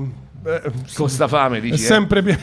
è sempre piena. È sempre piena, È sempre piena. E quindi questo film c'ha, cioè veramente c'è, c'è quello che vorrei che mio figlio vedesse. Cioè un'Italia che non è più possibile raccontargli, non ci crede più. Questo film è l'unica speranza che ho per fargli capire da dove arriva e da dove viene. Io mi candido. Sti cazzi. Si è candidato Grillo. Poi se ti va male puoi pure tornare a fare i spettacoli, Ma magari sindaco di Roma potrebbe essere una cosa Eh sì, più il problema è che non ce la farei non farmi vedere così tanto come Gualtieri, perché cazzo, veramente. La prima cosa che faresti da sindaco di Roma? Eh, io? Io già lo so, non ve lo posso dire. Lo- Quindi La dico? te dobbiamo votare Eh no, di- No, ve la dico, ve la dico. Allora, io se fossi sindaco di Roma, spenderei un botto di soldi per fare dei depuratori e per risanare tutto il litorale romano. Cioè, io farei diventare Roma una città di mare, farei il porto per le navi da crociera qua, non a Civitavecchia, e gli farei, ok, vieni al mare a Roma, c'è la città d'arte a Roma, c'è un aeroporto internazionale a Roma, e riempirei Roma dei turisti. Questa è una cosa che farei. Vota Max Giusti, ragazzi. Detto una cazzata? No, no, hai è che... una cosa- Eh, non mi hanno fatto applauso, quindi ho detto la Eh, cazzata. non Prima, so, perché- Perché prima non- sul fatto del film, sì. C'hanno paura. Perché Eh non no, c'è perché secondo, secondo me c'hanno casa a Martin Sicuro sull'Adriatico. Probabilmente sì. Secondo film decore Sentieri selvaggi. Quindi vabbè. andiamo qui un western. eh, questo, questo è il decore. Questo, 1956, cioè andiamo indietro di parecchio. questo è. Allora, volete sapere che non fanno più film western. Ci sarà pure il motivo, no? Sarà- e io sono malissimo. Oppure, oppure se le rifanno sono tutti remake Sì, dei di vecchi film, però ormai ci fanno il giallo. C'è de- Io Django- voglio i cowboy gli indiani, non mi dovete romper cazzo. Io voglio il film western con i cowboy e con gli indiani. Eh, no, no, quelli- E poi arrivano i cowboy che ancora sono buoni, non so ancora... Cioè, non li voglio vedere. Ancora i cowboy sono buoni, non posso andare a vedere il film. Lo so che non è vero che sono i buoni, sono conquistatori. Però non mi io avevo 12 anni e quel film sono quei film americani che non finiscono mai. Cioè, dura tre ore. Tu dici, oddio, è finito, domani torna a scuola. Invece Sentieri Selvaggi, via! Si riperde lei, Debbie si riperde di nuovo. E riparte lo zio Ethan, che è uno stronzo, è un fiore della mignotta. Però alla fine diventa buono all'ultima È scena. un'epopea. E quel film là eh, non c'ha un. Parte un gran film e una grande regia, ma non l'ho portato perché è perché non so se voi avete qualcosa che vi ricorda il bello di sta casa, la prima casa dove stavate, una camera e cucina con i vostri genitori e papà lo posso vedere fino alla fine e guardatelo fino alla fine. Questo per me è Sentieri Selvaggi, eppure quello c'ho la cassetta e il DVD. E la chiavetta. Ma io so. non so, io sono solo io scemo. Io ho quattro app di quelle, non faccio i nomi, non Ah, se lo sì, meritano. sì. E non le usi. No, ci vado, ma mi vedo sempre gli stessi No, film. no, quello li un po' tutti. Oppure beccate sui. Cioè, tu c'hai sette, c'è Netflix, Amazon, Tutto, ah, c'avevamo Paramount, tutto. Discovery, Tutto, Sky, tutto. tutto. Poi becchi Disney bellissimi di Rete 4, Sì, Pretty sì. Woman. E E, vaffanculo te lo rivedi. Succede solo a me. Sì, no, no, no. E stai sette ore a scegliere un film e poi rivedi quello che già hai visto 400 Perché te volte. sicurezza, Sì, non te frega, sì. no? Sentieri Eh, Selvaggi l'avete visto alzata di mano? No, nessuno secondo me l'ha visto. Sentieri. E Solo lui. quindi- Mio papà ancora si vede, io l'ho, da quando ero piccolo si vedeva tutti i western, ancora oggi, cioè Sentieri non- lui Selvaggi, proprio le, le Selvaggi, app oh. non le vuole, cioè perché vuole No, ma solo- anche Sergio Leone è bello, però a me piace il western americano, quello co- poi i cowboy ne voglio tanti, voglio con tanti cavalli. Capito? Non mi piace quando arrivano quei western all'italiana girati alle cave di Ponte Galeria. che vedi eh, Ernavago che è in calabrese, tutto Con Ronzino, con Ciomeo con che a fare caval- co- coso e con vedi, me- vedi il segno di escavatore da benna sulla cava. Dai, che cazzo, vedo dei western veramente. Cioè, que- mi piace il western americano, voglio il Grand Canyon. Senti, invece se ce, eh, ce Sono l'hai un coglione, eh, sono un coglione. eh, so. Ce l'hai una serie TV che forse non è proprio Eh, facilissimo. Quale? No, dico se, se sei appassionato così di cinema di una volta, non so se c'è Beh. qualcosa che ti scalda il cuore anche Sunday, Monday, happy days. Tuesday, Wednesday, happy days. Seven Friday, and happy ok. days. Seven days. Poi cambiare. Never I get to you to dance and I never be. Oh, happy day, Fonzi. Eh, che matto. Fo, lo, lo Ehi, diciamo ehi, ehi, ehi. che Fonzi de base era uno sfigato, era comunque Un cazzaro. Era un quarantenne perché era il più grosso di tutti, Sì, che andava sì. in giro col giacchetto. e- Ca brillantina. Sì, se caricava i ragazzetti a casa. Ragazzi, però, che telefilm. oh, eh, che telefi- E poi, vabbè, oh, aspetta. La- eh, poi mi ero innamorato di una delle figlie di quella della casa nella prateria, ma non l'ha mai saputo. L- Lei non ha mai saputo. Sì, la ragazzina. era, casa era- della a prateria. casa Napateria era inquietante. No, sai di me ero Era- innamorato pesante. Natasha Ovey. Eh, c'era un film che si chiama Acqua e Sapone con Carlo Verdone. Non so se Ah, l'avete sì, visto. sì, sì, sì, eh, Lui cavolo. si innamora di Natasha Ovey, una giovane modella. Lo vado a vedere. L'Adriano a 14 anni. L'Adriano cinema a Piazza Cavour c'era ancora i palchetti. Io stavo da lì sabato pomeriggio, spettacolo, non c'era nessuno. Esco, mi innamoro di questa. C'ho avuto tipo 14 anni. E vi ricordate? Cioè, si facevano le vasche a via del corso prima. Adesso faranno anche adesso, poi c'è un'altra età. Io mi ricordo e mi sono messo in giro a via del corso e ho detto magari la becco e la incontro. Tipo, no, l'ho beccata. E stavi ancora lì. Pensa Quanti come stavo impicciato. Uh, e non l'ho mai incontrato in vita mia perché poi ha smesso di fare cinema. Insomma, un po' spe- non l'ho mai incontrato. Natasha Ovey, ti ho amato molto. Senti, eh, libri de core, ci hai Libri detto de Le core, tre sì. del mattino, Giancarlo Eh. Carofiglio, un libro, è un libro che parla del rapporto padre-figlio. Perché l'hai messo in questo? L'ho messo perché l'ho letto per sbaglio due stati fa. E mi sono reso conto che eh, per fortuna non è mai troppo tardi per, eh, per intraprendere un rapporto tra un padre e un figlio. no? Questa è una storia di un, di- di un papà separato che si separa, se ne va lontano e per tanti motivi non, non frequenta più suo figlio che ha dei problemi di epilessia molto forte e va a fare una cura, eh, dopo aver fatto già diversi passaggi, da questo, che è l'unica cosa poi vera che ho scoperto de- del libro, da questo Gascò che è un grande esperto di epilessia che è a Marsiglia. Marsiglia è una città molto pericolosa, borderline. Dopo che vanno là, eh, lui dice che praticamente l'ultimo esame per capire se è guarito veramente questa epilessia è far passare 48 ore sveglio a suo figlio senza farlo dormire. E questi due, padre e figlio, vivono Marsiglia per 48 ore insieme e nasce un rapporto Uh, molto bello perché poi vanno in dei locali anche equivoci, uh, vengono inseguiti da, da, da, persone poco raccomandabili e questo papà e questo figlio in questi due giorni prendono un rapporto così intenso, così vero, sia il figlio che scopre il suo vero papà e suo, e, e suo padre che, che, a un certo punto scopre veramente come un rapporto poi con suo figlio, finisce malissimo eh, vaffanculo non lo leggo più perché scoccia quando le cose finiscono male. Però mi ha fatto, fatto capire che un rapporto padre-figlio non muore mai. Cioè lo puoi sempre riscoprire, lo puoi sempre tirar fuori. Che è una cosa molto maschile, secondo me. Eh, perché a volte non lo so se, se la pensate come me, ma eh, hai visto no, magari delle amiche hanno bisogno di sentirsi sempre e, e, e, se una non chiama un'altra, l'altra chiama l'altra che dice a ah, quella stronza non mi ha chiamato, non mi ha anche sentito più te. Noi uomini ci sentiamo per, per sei eh. mesi, se guardiamo, il mio amico non mi, mi scorderò mai, tipo veramente per 3-4 mesi non l'ho visto, è arrivato a me, che mi ha detto è stato, che te stava a di?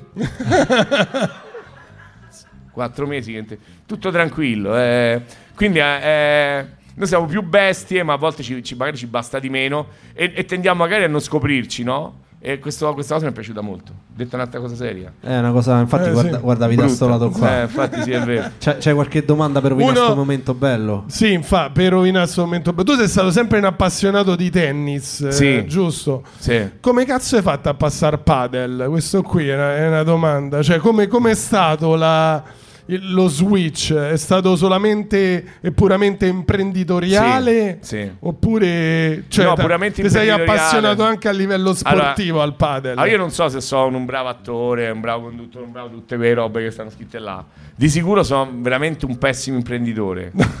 Perché se nasci con Happy Days, con Sentieri Selvaggi, arrivano i nostri, amici sono amici. Tutte cazzate. no, tutte cazzate no, ma non puoi basare su questo un'attività imprenditoriale. Se vuoi essere un bravo imprenditore, devi essere cinico al punto giusto, devi essere pragmatico, devi essere realista. Io sono un sognatore, sono uno a cui piace regalare, eh, piace regalare serenità agli altri, mi piace togliere i problemi agli altri e questo non è quello deve fare un imprenditore, perché non è guardare la realtà. Io ho preso un, c'era un piccolissimo circolo di tennis che ho preso perché mi ero reso conto che se essendo figlio di negozianti, perché poi i miei appunto hanno preso un piccolo negozio, io faccio un lavoro dove parlo, mi danno i soldi, ma non rimane niente se non l'esperienza. Cioè, volevo qualcosa che si toccasse, no? E ho scoperto ne- negli anni, primi anni 2000, che praticamente eh, volevo stare un po' nello sport. E ho scoperto che tipo con 10.000 euro tu potevi aiutare un tennista a fare già di buon livello, a fare un'attività molto migliore, andare a fare il tour in sudamericano sulla terra, così. Ho cominciato ad aiutare due tennisti, un ragazzo e una ragazza. E spendevo tipo 18.000 euro l'anno, o 18 milioni, non mi ricordo se erano ancora se erano già lì, ma forse euro. E, e l'ho aiutati per 4-5 anni. Poi nel mio circolo ho preso una squadra di Serie B. Cioè, mi piaceva stare a contatto perché, per esempio, nel calcio 10.000 euro non ci compri neanche i palloni di una squadra, no? Di, anche giovanile. E poi ho preso con dei miei amici un piccolo circoletto. Poi era abusivo, ce l'hanno. Praticamente non lo potevo comprare. Mi hanno detto: te lo compri abusivo o no? Tu immagini tutti i giornali, Max è giusti, c'è il circolo abusivo. Eh, quindi no, ne ho preso un altro che è più grande di quello che io posso permettermi. E non andava bene. Ho fatto 5 campi da padel e mi hanno permesso, visto che il circolo andava. Si manteneva un po' a fatica, anzi quasi No, non io si pensavo che manteneva. ho giocavi fatto- anche a padel. No, no, io gioco a padel, poi ho imparato, ma è molto divertente, è molto figo. Però, cioè, non sono di quelli che. Cioè, sono un aperto. Si può giocare a tennis e a padel. Certo, mi piace stare sul campo da tennis da solo e levarmi le castagne dal fuoco da solo, perché poi mi piace, faccio pure i tornei tipo così. E- però gioco a padel e mi diverte molto perché, ad esempio, il padel è una cosa. Se andiamo noi tre più un altro amico, Devo Davide, che sta là, andiamo a giocare subito. A tennis, se non ci abbiamo lo stesso livello, un doppio di tennis certo, non lo sì. fai e impari subito perché non c'è il servizio. No, giocateci a padel, è molto figo, ma pure a tennis. Basta venire al circolo mio perché, come avete capito, non me la passo benissimo. Plepisana, via dei Matteini, eh, 35, zona ovest. Di Roma. E tutti quelli che hanno partecipato stasera ci avranno lo sconto. Certo, se voi venite col tagliandino o col conto che avete pagato stasera, venite da noi, pagate la lezione di padel e potete giocare grazie a quello. Tanta Bravo, gente Danilo. dello spettacolo gioca a tennis, no? Sì. Ci fai un ranking, i primi tre secondo te dell'ambiente qua romano del tennis, chissà più forti? Perché a me Allora- qualcosa mi è stato detto da amici tennisti sempre il mondo dello spettacolo, voglio sapere se sta cosa è vera, cioè mi hanno parlato di un Barbarossa Allora- fortissimo. Allora ci dici Ma- i tre più forti e i tre più scarsi. Perché, eh, Allora, cioè, tre più forti. Primo, Matteo Carrone. Matteo Carrone è stato un B um, seconda categoria di ottimo livello e si è allenato anche con i bollettieri all'epoca. Eh, poi metto due Barbarossa e tre ce la battiamo io e Jimmy Ghione che mi fa riderissimo Jimmy Ghione. No, perché è uno di quelli che cazzo deve vincere sempre, dico così. Mai come Bonolis, però. Bonolis è bello Bonolis tosto, deve vincere, niente la fa. Bonolis, però lo amo per quello. però non sta tra i primi tre. Eh, non ci sta. No. Uno proprio che dovrebbe smettere, un amico che proprio dici... Lascia perdere. No, pure Gazzè, Gazzè si è messo in fissa. Marco Re pure sta in fissa. Ecco, Mar- batto, ma- batto- Marco Re prima lo battevo facile, invece si allena. È eh. alto. Sì, Eh. sì, sì, sì. Poi è serissimo pure là quando gioca. Tutta questa voce così. Che fa. Questo è un grande pezzo. Tiro mancino, due destini. Tiro mancino, due destini. Posso fargli una domanda? Pr- Prima Yes, abbiamo parlato de- del Marchese del Grillo, cioè tu hai Sì. interpretato il Marchese del Grillo a, a teatro, io sono venuto a vederlo, è incredibile, la- veramente la tua bravura a teatro, cioè è impressionante. Canti, balli, zompi, non ti fermi un attimo. Io quello che, che volevo sapere, come si fa a mantenere lo stesso entusiasmo per più repliche? Cioè c'è sta... Cioè, magari la, la replica, quella che ne so, del- de- de- durante la settimana è diversa da quella della domenica o da quella del sabato. Lì è. Cioè, lì subentra l'insieme di. Siamo gente de Borgata, quel ricordo là. Subentra sotto il segno dei pesci di Venditti. Eh, io non mi scordo da dove vengo. Cioè, molte persone mi dicono. Ah, Max, eh, c'è una cosa che mi piace di te che non sei cambiato. Col cazzo, non è vero. Io sono cambiato. Non mi scordo chi sono e da dove vengo. Ma cioè io non volevo essere quello di 40 anni fa. Io volevo essere diverso, volevo migliorarmi, poi si peggiora pure, eh, cioè prendi dei vizi, dei, dei modi di fare, de- de- tante cose, ma io so che ogni sera che salgo là sopra mi fa più danno una persona che non si è divertita, non gli è piaciuto di 100.000 e il mio ego non me lo permette. Cioè io ho ancora il piacere, cioè poi io la penso anche in maniera strana, no? Io ho sempre odiato una categoria di colleghi. C'è quelli, c'è poca gente, sti cazzi tiriamo via ce ne andiamo. No, non ce la faccio. Ma allora la, la- una ragione che è quella più paracula, più ruffiana, ma vera, è il rispetto di chi è venuto. no? Tu immaginati Sempre. nel 2023 io faccio uno spettacolo e una famiglia per venirmi a vedere se ha delle poltrone buone e viene al Sistina spende intorno ai 220-230 euro. Ok? Tu pensa che fio una mignotta so io a non avere rispetto per questi certo. che arrivano magari da Firenze, da Viterbo, da Napoli o, o anche da, da- da- da una via eh, attaccata a via Sistina, ok? E l'altra cosa è il rispetto nei miei confronti. Cioè, tu non sai, io ho due motivi perché vengo fermato a Roma, anzi tre motivi. Allora, uno è, ma sai che conosco tuo padre? Perché papà c'ha un negozio di mobili, una voce molto particolare, poi, e quindi mezza Roma, tutto Roma Ovest, ha comprato i mobili da mio papà. L'altro per cui mi fermano è, ti posso dire una cosa, ti voglio fare un complimento perché tu sei sempre educato, disponibile con gli altri, non come alcuni tuoi colleghi. Questo è il secondo e purtroppo solo il terzo è, volevo farti complimenti perché sei veramente bravo. Questo è il terzo, non avviene mai per primo. Ma quanto è bello. C'è stato un momento in cui ho fatto il Marchese del Grillo, erano uscite le scritte là sopra, no? Io ho lavorato a Milano l'estate precedente e avevo interrotto un contratto con un editore e non sapevo quello che sarebbe stato il mio futuro. Sono tornato in Rai dopo un, dopo un contratto, un contratto molto bello. E dopo tanti mesi a Milano, che è una città che io adoro, ci vado spessissimo, un po' bene a Milano, eh, ma non, non sono mai riuscito a immaginare di andare a vivere a Milano, non ce la farei mai. Girare per Roma e vedi i tassisti che ti fermano e ti fanno a Marchese, a Sor Marché, oppure vai allo stadio che poche volte riesco ad andarci, oh è arrivato il Marchese, grande... Che cazzo è? È bello, che valore c'ha quando uno ti ferma e ti sentono Certo. di loro. A volte sei solo, cammini per sta città e vedi uno che non conosci, dici ma sai che ti ho visto nel 2000 in quel post? Cazzo, questa è la cosa più bella che c'è, no? Ora vi racconto un aneddoto. Vado a fare lo spettacolo più grande che ho mai fatto finora, almeno a livello di pubblico, centrale del tennis. E c'eri Davide, mi sa. C'era Lotito, c'era Demi, no Demita, come si chiamava? Mastella faceva la sua parodia, c'era Pietro Carinei, c'era eh, Mazzocchi, Biscardi, insomma vabbè, tutti quelli facevano le parodie. Arrivo, centrale del tennis, quello vecchio, c'erano 4.600 paganti, io non ho mai fatto 4.600 vacanze, è l'unica volta, arrivo d'estate, tutta sta gente mi aspetta, fine luglio, Roma tutta calda, cazzo, spengono tutte le luci, ti portano dagli spogliatoi con la lucina, quelli della sicurezza ti accompagnano e ti abbassano tutte le lucine e ti va il mormorio. Cazzo, mi sentivo uno degli U2, cazzo, sentivo Bono Vox. Arrivo, monto là sopra, faccio questo spettacolo, tre bis, tutta la gente. Poi alla fine ti cambi, ti lavi e rimangono. Tu non finisci mai, esci subito, no? Rimangono proprio, se esci dopo mezz'ora, rimangono solo quei, quei 50, 60 proprio matti che, che te vogliono salutare. Io ne supero tre, una foto con una, foto che è stata la serata più entusiasmante della mia vita. Ti giuro, non camminavo, levitavo proprio e mi sentivo Gesù Cristo. proprio- A un certo punto il terzo che mi ferma, mi prende così, mi fa, "Au, ma te ricordi quando mi ha montato il bagno a casa? la mia risposta è stata, giuro, ma tu proprio stasera me lo devi ricordare. Questo è il bello di Roma perché immediatamente quel- quei 20 centimetri sono finiti. Ma vero, eh? no- ma ti ricordi quando montate il bagno a casa? Però comunque potevi dire, oh, se finisce tutto questo sono sempre capace a montare i bagni. Ma col cazzo! sì.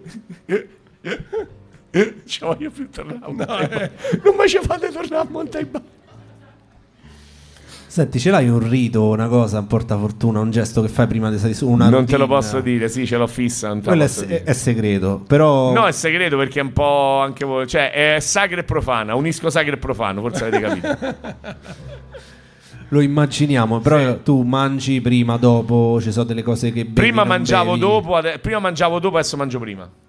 Legge- cose leggerissime. Eh sì, no, non mangio poco. Prima di salire sul palco mangio poco. Non bevi alcolici. Eh, se faccio one man show, sì, se faccio la commedia, no.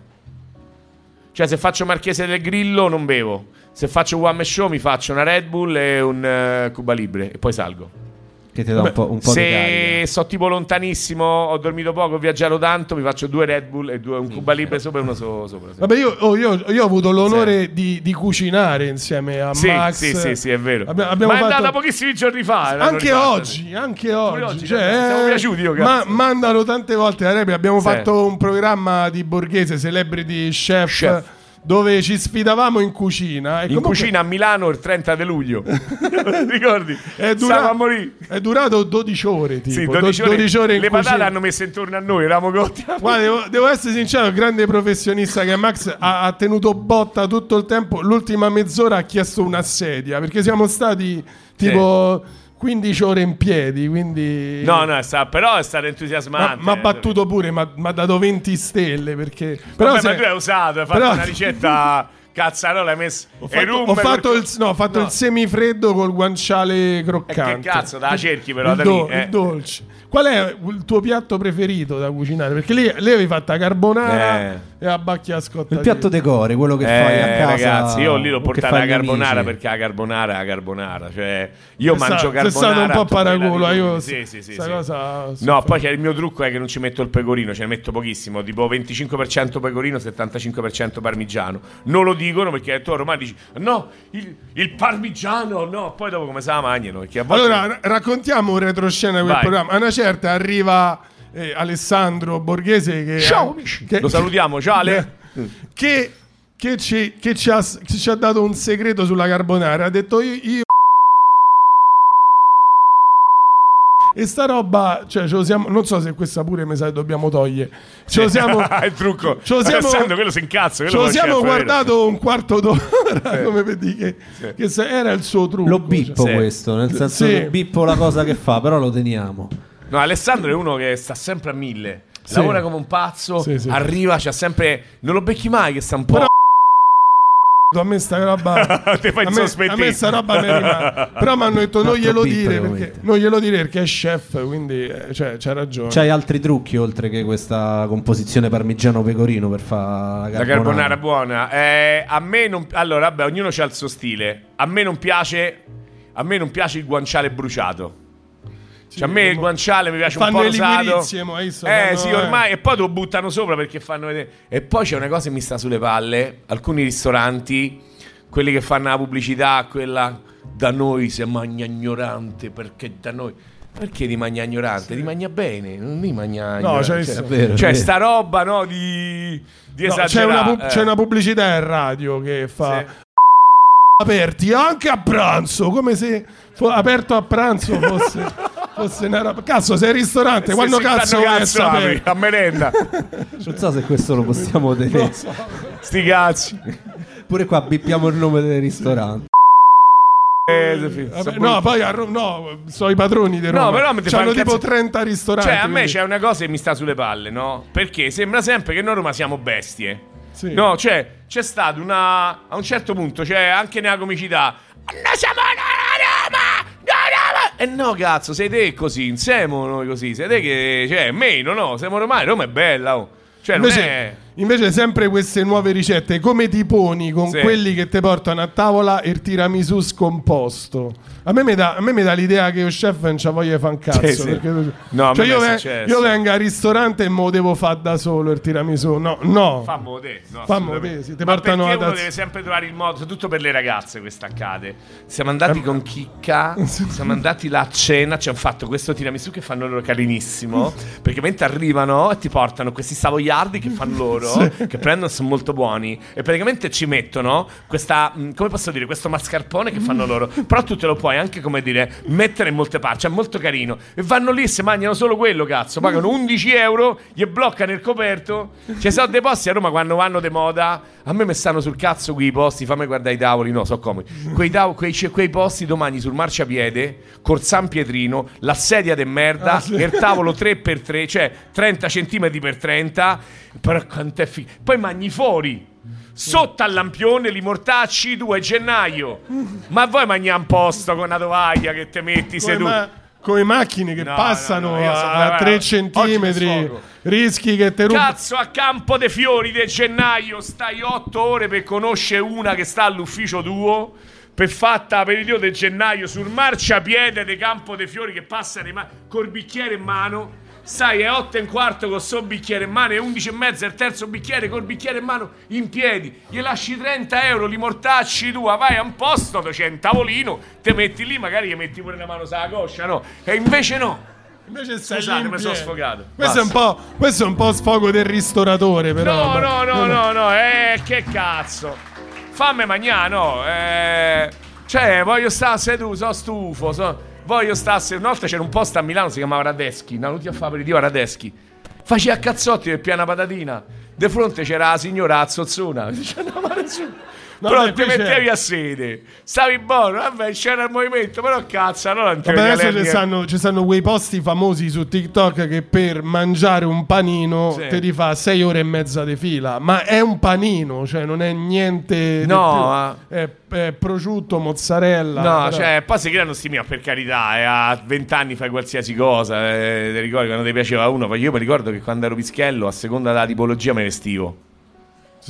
Sì. Dico quella che uscì. Sì, sì, sì, ma che so, uscivo tipo, io facevo, stavo tipo la comunità di Sant'Egidio, no? Tipo così, poi a un certo punto mi mandano via perché mi metto il piumino, no? Poi ci sono tornato adesso la comunità di Sant'Egidio, però, ma perché ti vesti così? E Perché si vestivano tutte quelle bionde dell'epoca mia, si vestivano col piumino, e quindi cazzo a me piacevano le femmine, non è che mi piaceva, quindi metto pure il piumino tipo CS, e poi andavi tipo, conoscevi queste, che so, dei colli portuensi, no? Che per me quello del Trullo, colli portuensi, era cazzo, era veramente, che, che te posso dire, Upper Town Cortina. eh, di New York, Cortina. Mi ricordo la prima volta che sono andato ai Parioli, c'erano tutte bionde ai periodi. Dice, come cazzo è? Vabbè, eh, Roma Nord è più vicina alla Germania, quindi praticamente, eh, cioè, e, e cazzo, no? E quindi c'hai tutte... Poi dopo però mi piaceva, una volta ho conosciuta una, era Dark, mi ricordo sono andato a Bacillario, a Via del Corso, ho speso tipo 300.000 lire, mi sono fatto, cioè, il giubbotto, tutto dark, poi c'era quella alternativa, cioè io un basa come si vestiva lei, eccomi, cioè ragazzi, per fare una pomiciata ho speso 3.000 euro da Energy all'epoca. Che poi hai visto a, a, Roma Nord, poi sembra uno stereotipo, però un sì. po' è vero. A Roma Nord cambiano pure le dimensioni dei cani, cioè da parte il Rottweiler da Roma Sud diventa un Chihuahua sì, sì, a Roma Nord. È vero, è vero. Cioè è proprio differente, differente. No, no, no, è differente. e poi a Roma Nord la cosa prima volta che notavo così erano tutti i domestici portando a cagare cane. Sì. Cioè, cioè, ma c'era una, una quantità di merda nei, nei, nei, Li becchi la mattina alle sei e mezza, sì. ancora li trovi. Se tu non c'hai il cane, no, no, no, no, no. Se no non puoi, che non, non puoi mostrare la servitù, no. secondo me. Non puoi mostrare la servitù, se no quando esce semplice al cane. Senti, forse è uno dei peggiori podcast che avete mai fatto, secondo me. No. no, è bello perché il podcast tagli tutto. Eh, bravo. Taglia. Ne fa un grosso lavoro su... Quando ti sento parlare non riesco a non pensare a cattivissimo me. Va bene. Edith Agnes Margot, venite con me, chiameremo il professor Nefario e conquisteremo la luna! Bella avventura. È una, è una, cosa bellissima questa. Sì. Che... È uno dei motivi per cui mi fermano per fare il video per i figli, tipo così le persone. E, e qualcosa del personaggio ti è rimasto dentro nel, nell'interpretarlo? Eh, sì, cioè un po' perché... qualche atteggiamento, eh, perché è molto caratterizzante. Poi io non lo so, cioè, nel vedere Guarda, lui è stata una te. grande responsabilità perché allora vi racconto com'è andata. Tutti insieme mi chiamano, facevo affari tuoi, il programma quello dei pacchi, vi ricordate? E mi chiamano per doppiare questo cartoon. E nel frattempo a me non mi si era mai cagato nessuno mi, prese- mi chiamano per fare un altro film. Non era un film di animazione, un film di cani animato. Eh, dove c'era quest'Alano che faceva una serie di cose con tutti gli altri cani. Poi è andato, non me lo ricordo. E vidi prima Cattivissimo Me, che era un cartoon. Eh, cioè, ricordi il primo, primo Cattivissimo Me era di questo eh, cattivo che praticamente era uno scorrettissimo, c'era l'astronave che inquinava, quindi c'era, c'era tutte le, c'era, era appena successo la Lehman Brothers, quindi c'erano tutte le economie, lui che chiedevi i prestiti, l'economia che ti strozzava, c'erano tutti un po' di, di, di mali del mondo globale, no? del mondo globale e globalizzato.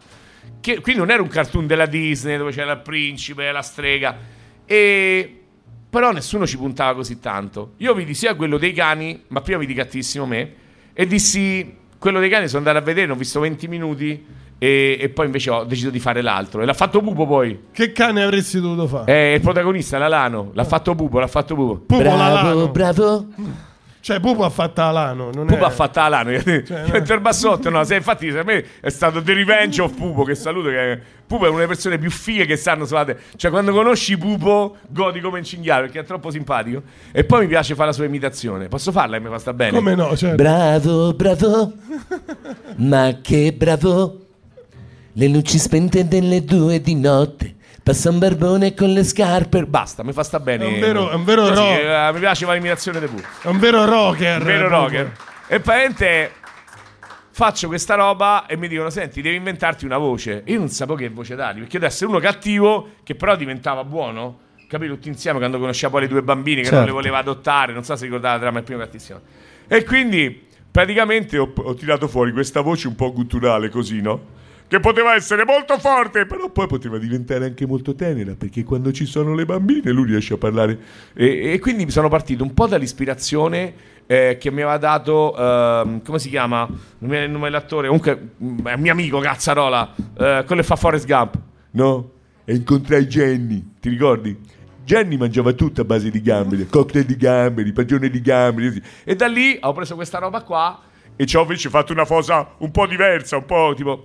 E, e, poi tutti insieme poteva essere anche molto tenero. No? E, e, quindi ho un ricordo bellissimo perché mi da nascere il primo figlio e vedo tutte le tensioni della televisione ad alto livello. Sai, quando fai affari tuoi è il programma che dell'Access Prime Time di Rai 1 che vedono più persone, no? Faceva 76 milioni di contatti. Un contatto vuol dire una persona che ti vede per più di 3 minuti, ok? 76 milioni di contatti a settimana, una cosa enorme. E ogni volta se tu battevi striscia la notizia eri un genio, se perdevi anche di un punto eri una pippa. Quindi c'è tantissima attenzione. E il mondo dei cartoni invece ti riportava verso una cosa bella, no? Verso una cosa pulita, mi dava il sapore delle lenzuola. Io penso sempre.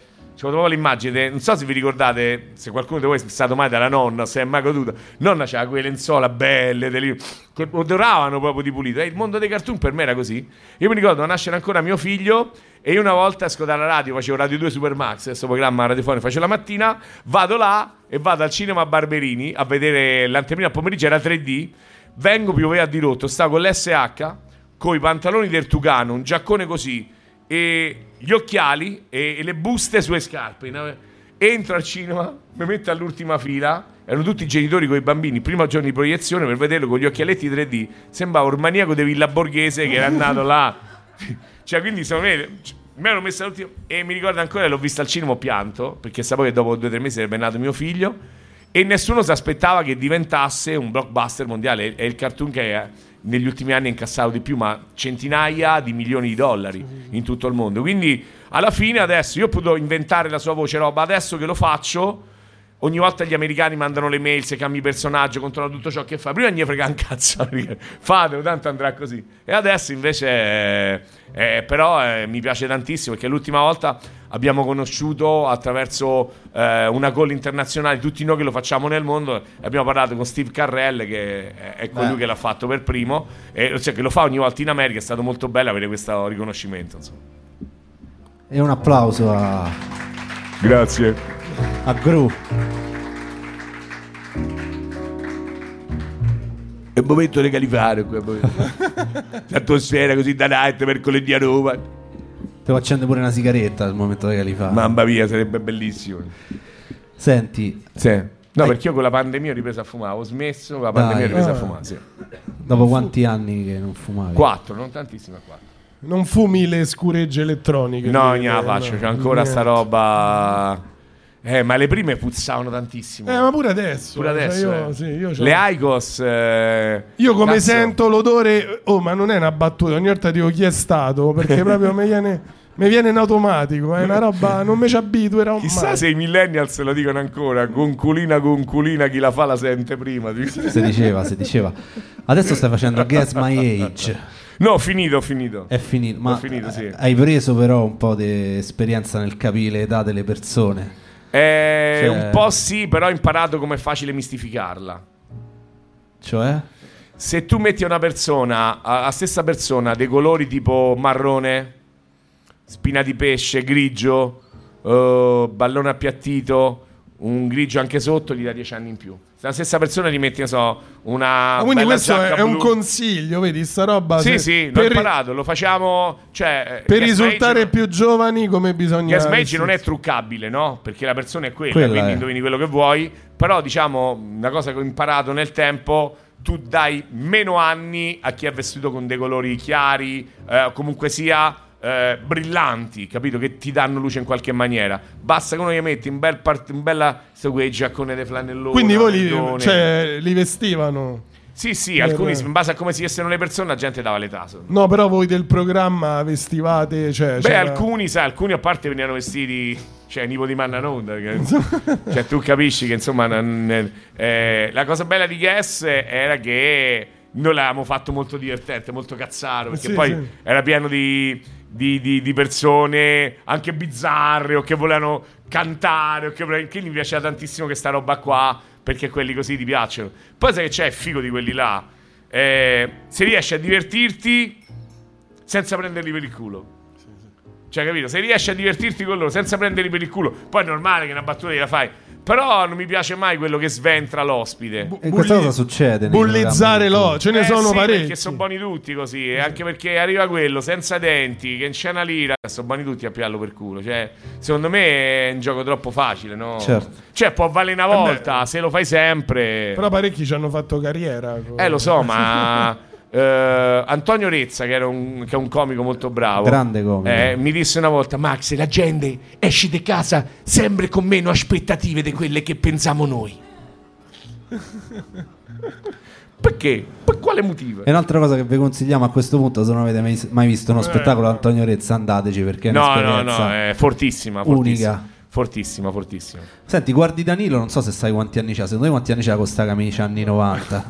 Oggi so- Danilo sembra un 41, dai, boscaiolo. 41 o 39, ma a gioco. 43. Ta- Cazzo, t'avevo pure beh, dai, non è stata una pippa, ma avevi detto no, non me lo ricordavo. dai, però, no, fate applauso, eh, mi sono buoni tutti. Cioè, quasi indovinato. Anni, oh. Facevi, facevi dei mestieri a indovinare età, quindi... Senti, hai fatto un sacco di cose, adesso ci avviciniamo alla fine del podcast e solitamente sono le speranze, i sogni, i desideri. C'è qualcuno con cui non hai mai collaborato, un attore, un regista, un- uno sceneggiatore, eh, una ballerina, un cantante, con cui sogni di fare una cosa? Dice, guarda, il mio sogno è fare una collaborazione, apparire nel video di quell'artista. Ma anche pure esagera proprio, capito? Sì, beh, certo, certo. Allora, beh, dai, mi mantengo in Italia. Allora, la cosa che ho rosicato sempre di più è che alcuni miei amici cantanti che hanno fatto i video con chiunque, cazzo, non mi hanno mai chiamato. cioè, io ho fatto dei video gratis. Beh, non mi sono mai inculati. Questa Pure delle canzoni di successo. No, ma magari. anche delle canzoni di merda non mi hanno chiamato manco per quelle. Cioè, manco quelle che sapevano che sarebbero andate male perché hanno dichiaratamente meno forti, non mi hanno mai chiamato. Quindi, eh, beh, sicuramente mi piacerebbe. Bella, è, è successa una cosa molto bella con Fiorello tempo fa. Perché, eh, sai, a noi ci topano come i cavalli da corsa, no? E perché poi alla fine il mercato televisivo, quando parli proprio di televisione, si parla di risultato, non c'è un cazzo da fare. Se tu vai bene e rimani comunque, come ti posso dire, in, un- in una cosa che non crea problemi, puoi fare merda, puoi fare eh, il dolce migliore del mondo, puoi fare qualsiasi roba, ma se porti prodotto, quello serve, ok? E quindi ci, ci addestrano un po' come i cani al cinodromo, no? Di portare risultato, quindi vedi questa, come dico, questa lepre che corre e tutti i cani gli corrono dietro. Noi corriamo sempre dietro al risultato così. Quindi corriamo, corriamo e ci accorgiamo che diventiamo grandi, no? E, e- e quindi dopo Sanremo ho fatto una telefonata a Fiorello eh, che era venuto a vedermi a teatro, è stato molto carino e c'è stato uno scambio di emozioni veramente molto figo. Il vero problema è, è che spesso la cosa difficile per due mattatori è convivere, no? certo. Perché chi aiuta sta battuta? Io o te. Allora, o c'hai un rapporto di grande fiducia l'uno con l'altro, oppure è difficile da fare. Io ho un grande rammarico, no? Prima, quando abbiamo mandato i tiro mancino, eh, ho avuto un grande rammarico per quello che riguarda la comicità di questa città. Perché in quegli anni c'era un poster in locale, ti ricordi? Ci stava tantissimi anni fa. E andavano al locale, c'era Tiro Mancino, c'era Gazzè, Silvestri, Gazzè. tutto quel gruppo là e tanta gente. Poi sono usciti gli 8 Homes, tante cose. che comunque in qualche maniera ha collaborato. Se tu pensi a me, a Brignano, a Antonio Giuliani, piuttosto che ne so, ai Mamma mia che impressione, o a Maurizio Battista che è uscito dopo, o a Alessandro Di Carlo, ne nomino, sai, molti di questi non farebbero mai i nomi dell'altro. Perché c'è una competizione, in quegli anni c'era, cioè non abbiamo mai scambiato. Quello che è successo a Milano con Zelig, cioè dove le, tutti comunque si hanno, hanno un po' scambiato tra di loro, poi magari si stanno sul cazzo, no? Perché, cioè, quello che mi spiace è che questa grande cucciolata che secondo me c'è stata nella nostra città, eh, non si è mai, Antonio Giuliani, eh, non si è mai contaminata.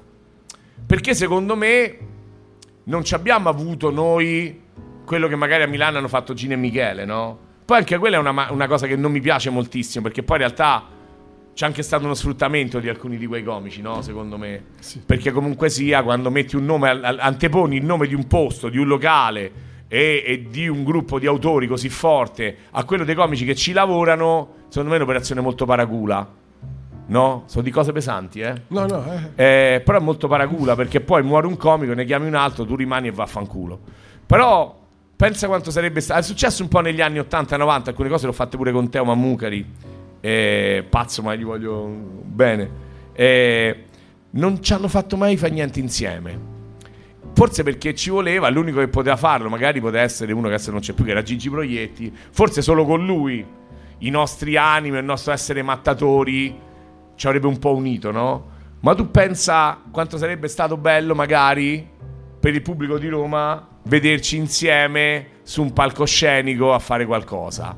Eh, questo è un grande rammarico che ho perché quando vedo Gazzè, Fabio e Silvestri che vanno in tournée o collaborano nel disco nella pensa a Riccardo Sinigallia quanti pezzi ha dato a tutti loro suonava pure lui Eh, anzi, ho fatto uno dei pezzi più belli del mondo, mi dà una tristezza, vabbè. Eh, prima di andare via, eh, quella del quello che portò a video su- Sanremo. Bravissimo, che poi c'è il video. capolavoro. Eh, un capolavoro mi fa un'amarezza lui sulla metro e passa a San Giovanni e via Sagno, ti giuro. Cioè, tutta quella roba lì, perché noi non ce la siamo potuta godere? Per l'ignoranza. Per l'ignoranza. Per la paura, per dichiarare a uno io ho fatto più pubblico di te. Quante cose abbiamo tolto a, a- a quelli che magari ci seguono? No, o ci hanno seguito in questi anni in tutti gli spettacoli. È un rammarico che ho, non so se magari il pubblico non gliene frega niente, ma penso quanto sarebbe stato bello vedere una commedia, uno spettacolo con tre o quattro di noi insieme a scambiare un po'. Questo è un grande rammarico che ho. E questa è un'immagine veramente decore perché immaginarvi tutti insieme. Ci sono rimasti male. Sì, infatti... eh. Però non Pure siamo morti, lo potremmo po'. fare, cioè, Cioè, ancora, si può fare. eh, Ancora ne- famo a tempo. Però no, è... è stato propositivo, dai, è stato propositivo. È stata una cosa che ci hai raccontato molto bella. E adesso che, che ti aspetta? Quali sono le cose che, a parte il Marchese del Grillo, che. Ma adesso spero di ritrovare la macchina perché è nuova e alla sera dopo le 11 di mercoledì che spacca nel vetro può succedere. Eh, T'ha detto Danilo perché eh, No, no, è non glielo ho detto. No, non so se è è successo. successo però- a me qualche sera fa. Eh, no, eh, Vabbè, noi abbiamo messo l'ansia, però non... No, no, no. Ricordiamo adesso che siamo- dico, ho ricord- fatto no, ve lo dico, no. Siamo assicurati come... No, adesso io per la prima volta, che sono arrivato a 50 anni, eh, ho fatto un film tre anni fa. Ho fatto un film da protagonista. Dici come hai fatto? Mo' sono scritto da solo, se no col cazzo mi facevo il protagonista. E siccome poi è andato bene, ne ho scritto un altro. E, e mentre facciamo quest'altro film mi è capitato per la prima volta invece che scegliessero me per fare il protagonista di un altro film. Quindi ho fatto due film con eh, Rai Cinema e Rodeo Drive e li abbiamo appena finito di missarli e quindi mi vedete da protagonista per due volte, addirittura poi andrà al cinema, questa è una cosa là, andranno al cinema tutti e due i film e si chiamano ehm, La seconda chance e l'altro si chiama eh, Dicono di te. Sono due film diversissimi, uno dove è un personaggio molto simile a me, l'altro è come faccio professore di latino nell'altro, veramente, quindi proprio niente di più lontano. Ho venduto Castiglioni Mariotti allo stesso prezzo di quanto ho comprato, non avevo mai aperto, me lo ricordo.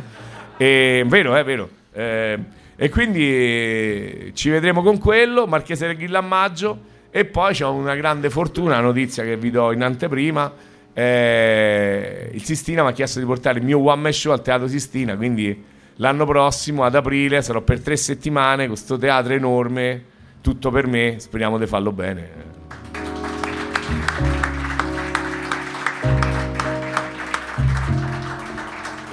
E che dire, noi ringraziamo Max Giusti per la Grazie grandissima, la grandissima disponibilità di essere venuto qua stasera in mezzo a noi. Vuoi c'è Ah, domanda? le domande, Aspetta, ci una sono doma- le domande. Le domande. Ci siamo dimenticati il pubblico. Le domande del pubblico. Il pubblico fare Forse le è merda, domande. eh, tu moglie però già sei preparata.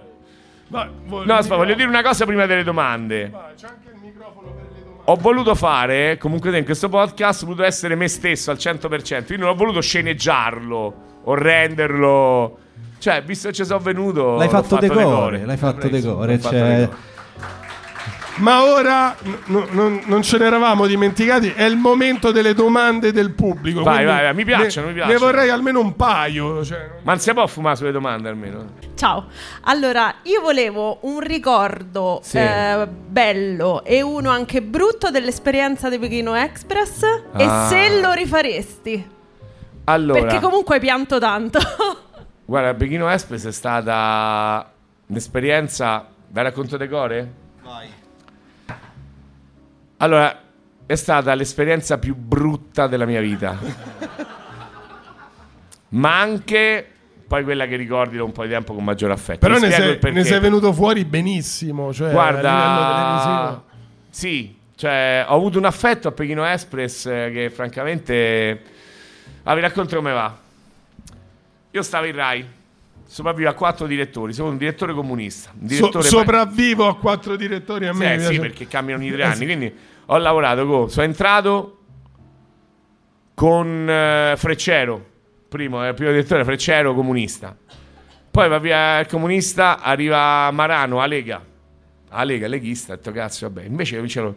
Poi arriva proprio fascista, eh, Mazza, ma che è stato un mio grande amico. Questo era proprio di destra e da Lazio, io ero di sinistra e da Roma. Ho detto, "Tanto cazzo vado, mi ha fatto più programmi di tutti invece.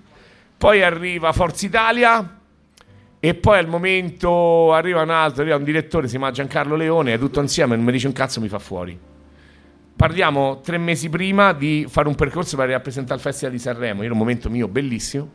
Poi tutto insieme mi fanno fuori a quattro giorni da palinsesti senza, senza, senza avvertimento. eh. Una telefonata che mi arriva da una persona terza. Non, mai- non me l'hanno mai comunicato ufficialmente.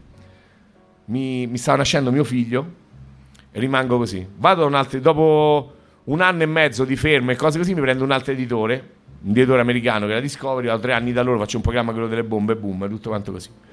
A un certo punto finisco il contratto di là, torna la Rai mi chiama, mi fa, torna, però mi fai Pechino Express. Mi ha risposta questa, poi questa, tu. mi richiama, fammi Pechino Express. Poi mi richiama e mi fanno, ok, tu scegli un programma che vuoi fare, se in cambio ci fai Pechino Express. Io non avevo altre armi e scelgo di fare Boss in Incognito, che è un programma che poi subito dopo ho fatto. Poi vi spiego perché ho scelto Boss in Incognito, perché era un programma molto strutturato. Tornare in tv in un canale dove non sono stato 3-4 anni è importante avere un programma che abbia già una sua forza, no? indipendentemente da te. E infatti è andato molto bene. Parto per questo Chine Express e io faccio, vabbè, faccio Chine Express. Però, vabbè, lo dico, io non l'avevo visto mai. Faccio sì, che cazzo mi frega. Famoso perché, cioè, l'avevo visto, ma l'ho visto così, due coezzani che correvano. A dieci giorni dalla partenza, a, otto giorni dalla partenza, andando in riunione a Milano, prima mi scelgo il compagno.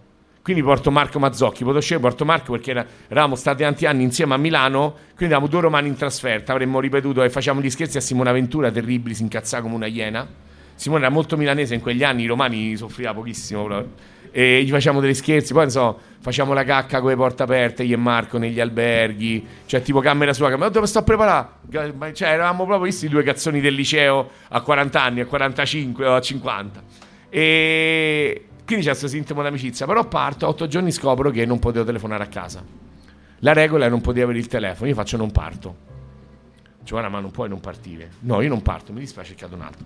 Perché io viaggio, sto fuori anche per mesi, settimane, ma ho questa roba qua, anche se prima non ce l'avevo con smartphone, ma analogico.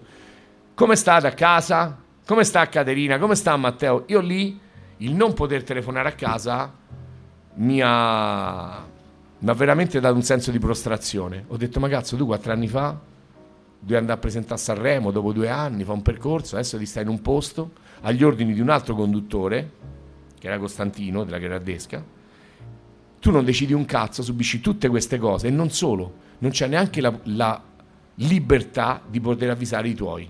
È degno questo per te? Per me questa era una cosa, era un- il fallimento di una carriera. Io l'ho vissuta così. Non mi scorderò mai, l'ho vissuta veramente come il fallimento di una carriera. Il dirigente che invece mi ha spinto a farlo, mi ha proposto questa roba qui, mi disse guarda Max che però c'è una cosa, tu lavori in televisione e dai sempre, cioè non vado mai ospite, non mi vedete mai ospite nei programmi, o vado a fare un personaggio o faccio, cioè non vado mai ospite a chiacchierare, a fare l'opinionista, io o ho un ruolo o non ci vado, no? Quindi o faccio l'attore o faccio il comico. E lui mi fa, guarda che tu non hai mai pensato che il pubblico non conosce chi sei. Cioè, fuori dalle tue prestazioni professionali, il pubblico non sa come sei, chi, chi sei veramente. E secondo me le persone, quando scoprono come sei, ti apprezzeranno molto. Aveva ragione perché ho avuto un successo enorme. Il problema è che io non ho mai pianto in televisione. Alla prima puntata, dopo tre giorni che non sentivo casa, Ragazzi, me l'ha presa malissimo. No, no, insomma, succede che in- dopo tre giorni non sentivo la mia famiglia, devo correre dietro a Miccio. Cioè, cazzo, io devo presentare a Saremo, sto a correre dietro a Miccio. Dicevo, ma che cazzo? Che corre pure in botto, sei? Miccio. Cioè, un pazzo furioso, era un papolo, erano tutti vince. Io volevo tornare a casa. Io alla fine della, della seconda puntata ho detto a Marco Mazzocchi, te do 20.000 euro se se ne andiamo. Fatelo dire da Marco, che mio, gli possiamo pure telefonare. Se vuoi possiamo te lo faccio in diretta. E praticamente arriva dopo tre giorni, dopo due giorni, qua- tre giorni di programma e uno che eravamo arrivati là, arriva, ah, vi dico solo che io chiudo la porta di casa, mia figlia fa papà non te ne andare e comincia a piangere. Io salgo in macchina perché ancora sapete che a 50 Papà va a correre con uno zaino, Io non so, la puntata e la risposta non te l'ho do- data. dove stavate poi? Sì. Do- dove era girato? Eh, Thailandia, Ah, Cina, sì, sì. Corea del Sud. Eh, alla fine incontra una famigliola di tali italiani che vivono in Belgio, però di lingua italiana, ma parlano malissimo, tipo ti faccio mangiare crapette de case mie, del Belgio. E io comincio, vedo questa ragazzina di 12 anni, pensa ai miei figli, comincia a piangere a dirotto. Questi si terrorizzano. Perché mi hanno riconosciuto, era international, vedevano affari tuoi. E dopo un po' fanno a Marco, ma da quant'è che stai così? E lui fa in francese, cat jour. Questi cominciano a ridere, mi prendono per il culo, sembrava Alberto Soldi in bello, onesto, emigrato Australia. Ve lo giuro di dire, che brutta figura. Però sono partito con un amico, sono tornato con Marco che era un fratello e per me No, ma poi ne sei uscito fuori No, no, un bene, grandissimo cioè, affetto e infatti poi quel dirigente, te l'avevo detto, ha avuto un gradimento, un affetto enorme. Quindi ti ci rivedremo. Cazzo. No, poi ci sei, poi ci sei riandato a fare il conduttore, a fare il conduttore. Vedi sì, a che poi conduttore. eh, Eh, ma è un'altra cosa, in albergo te portano, la pippa in bocca, come si dice a Roma. Grazie a tutti. Max Giusti a Max- Decore Podcast. Piove, piove. Piove. governo ladro. Ci salutiamo con un altro brano bellissimo scelto da Max. Eh, questo è un gran pezzo, ragazzi. Un lo altro brano che racconta una storia. Tu ci hai scelto tutti i brani che raccontano storie. Questo racconta una storia molto triste, ma è un brano Questo è che a incredibile. volte ti devi alzare e ti devi ribellare, ti prendere in mano la vita tua, non puoi sempre essere passivo in quello che ti capita accanto. E se qualcuno fa una cosa brutta, ci devi i coglioni di dillo.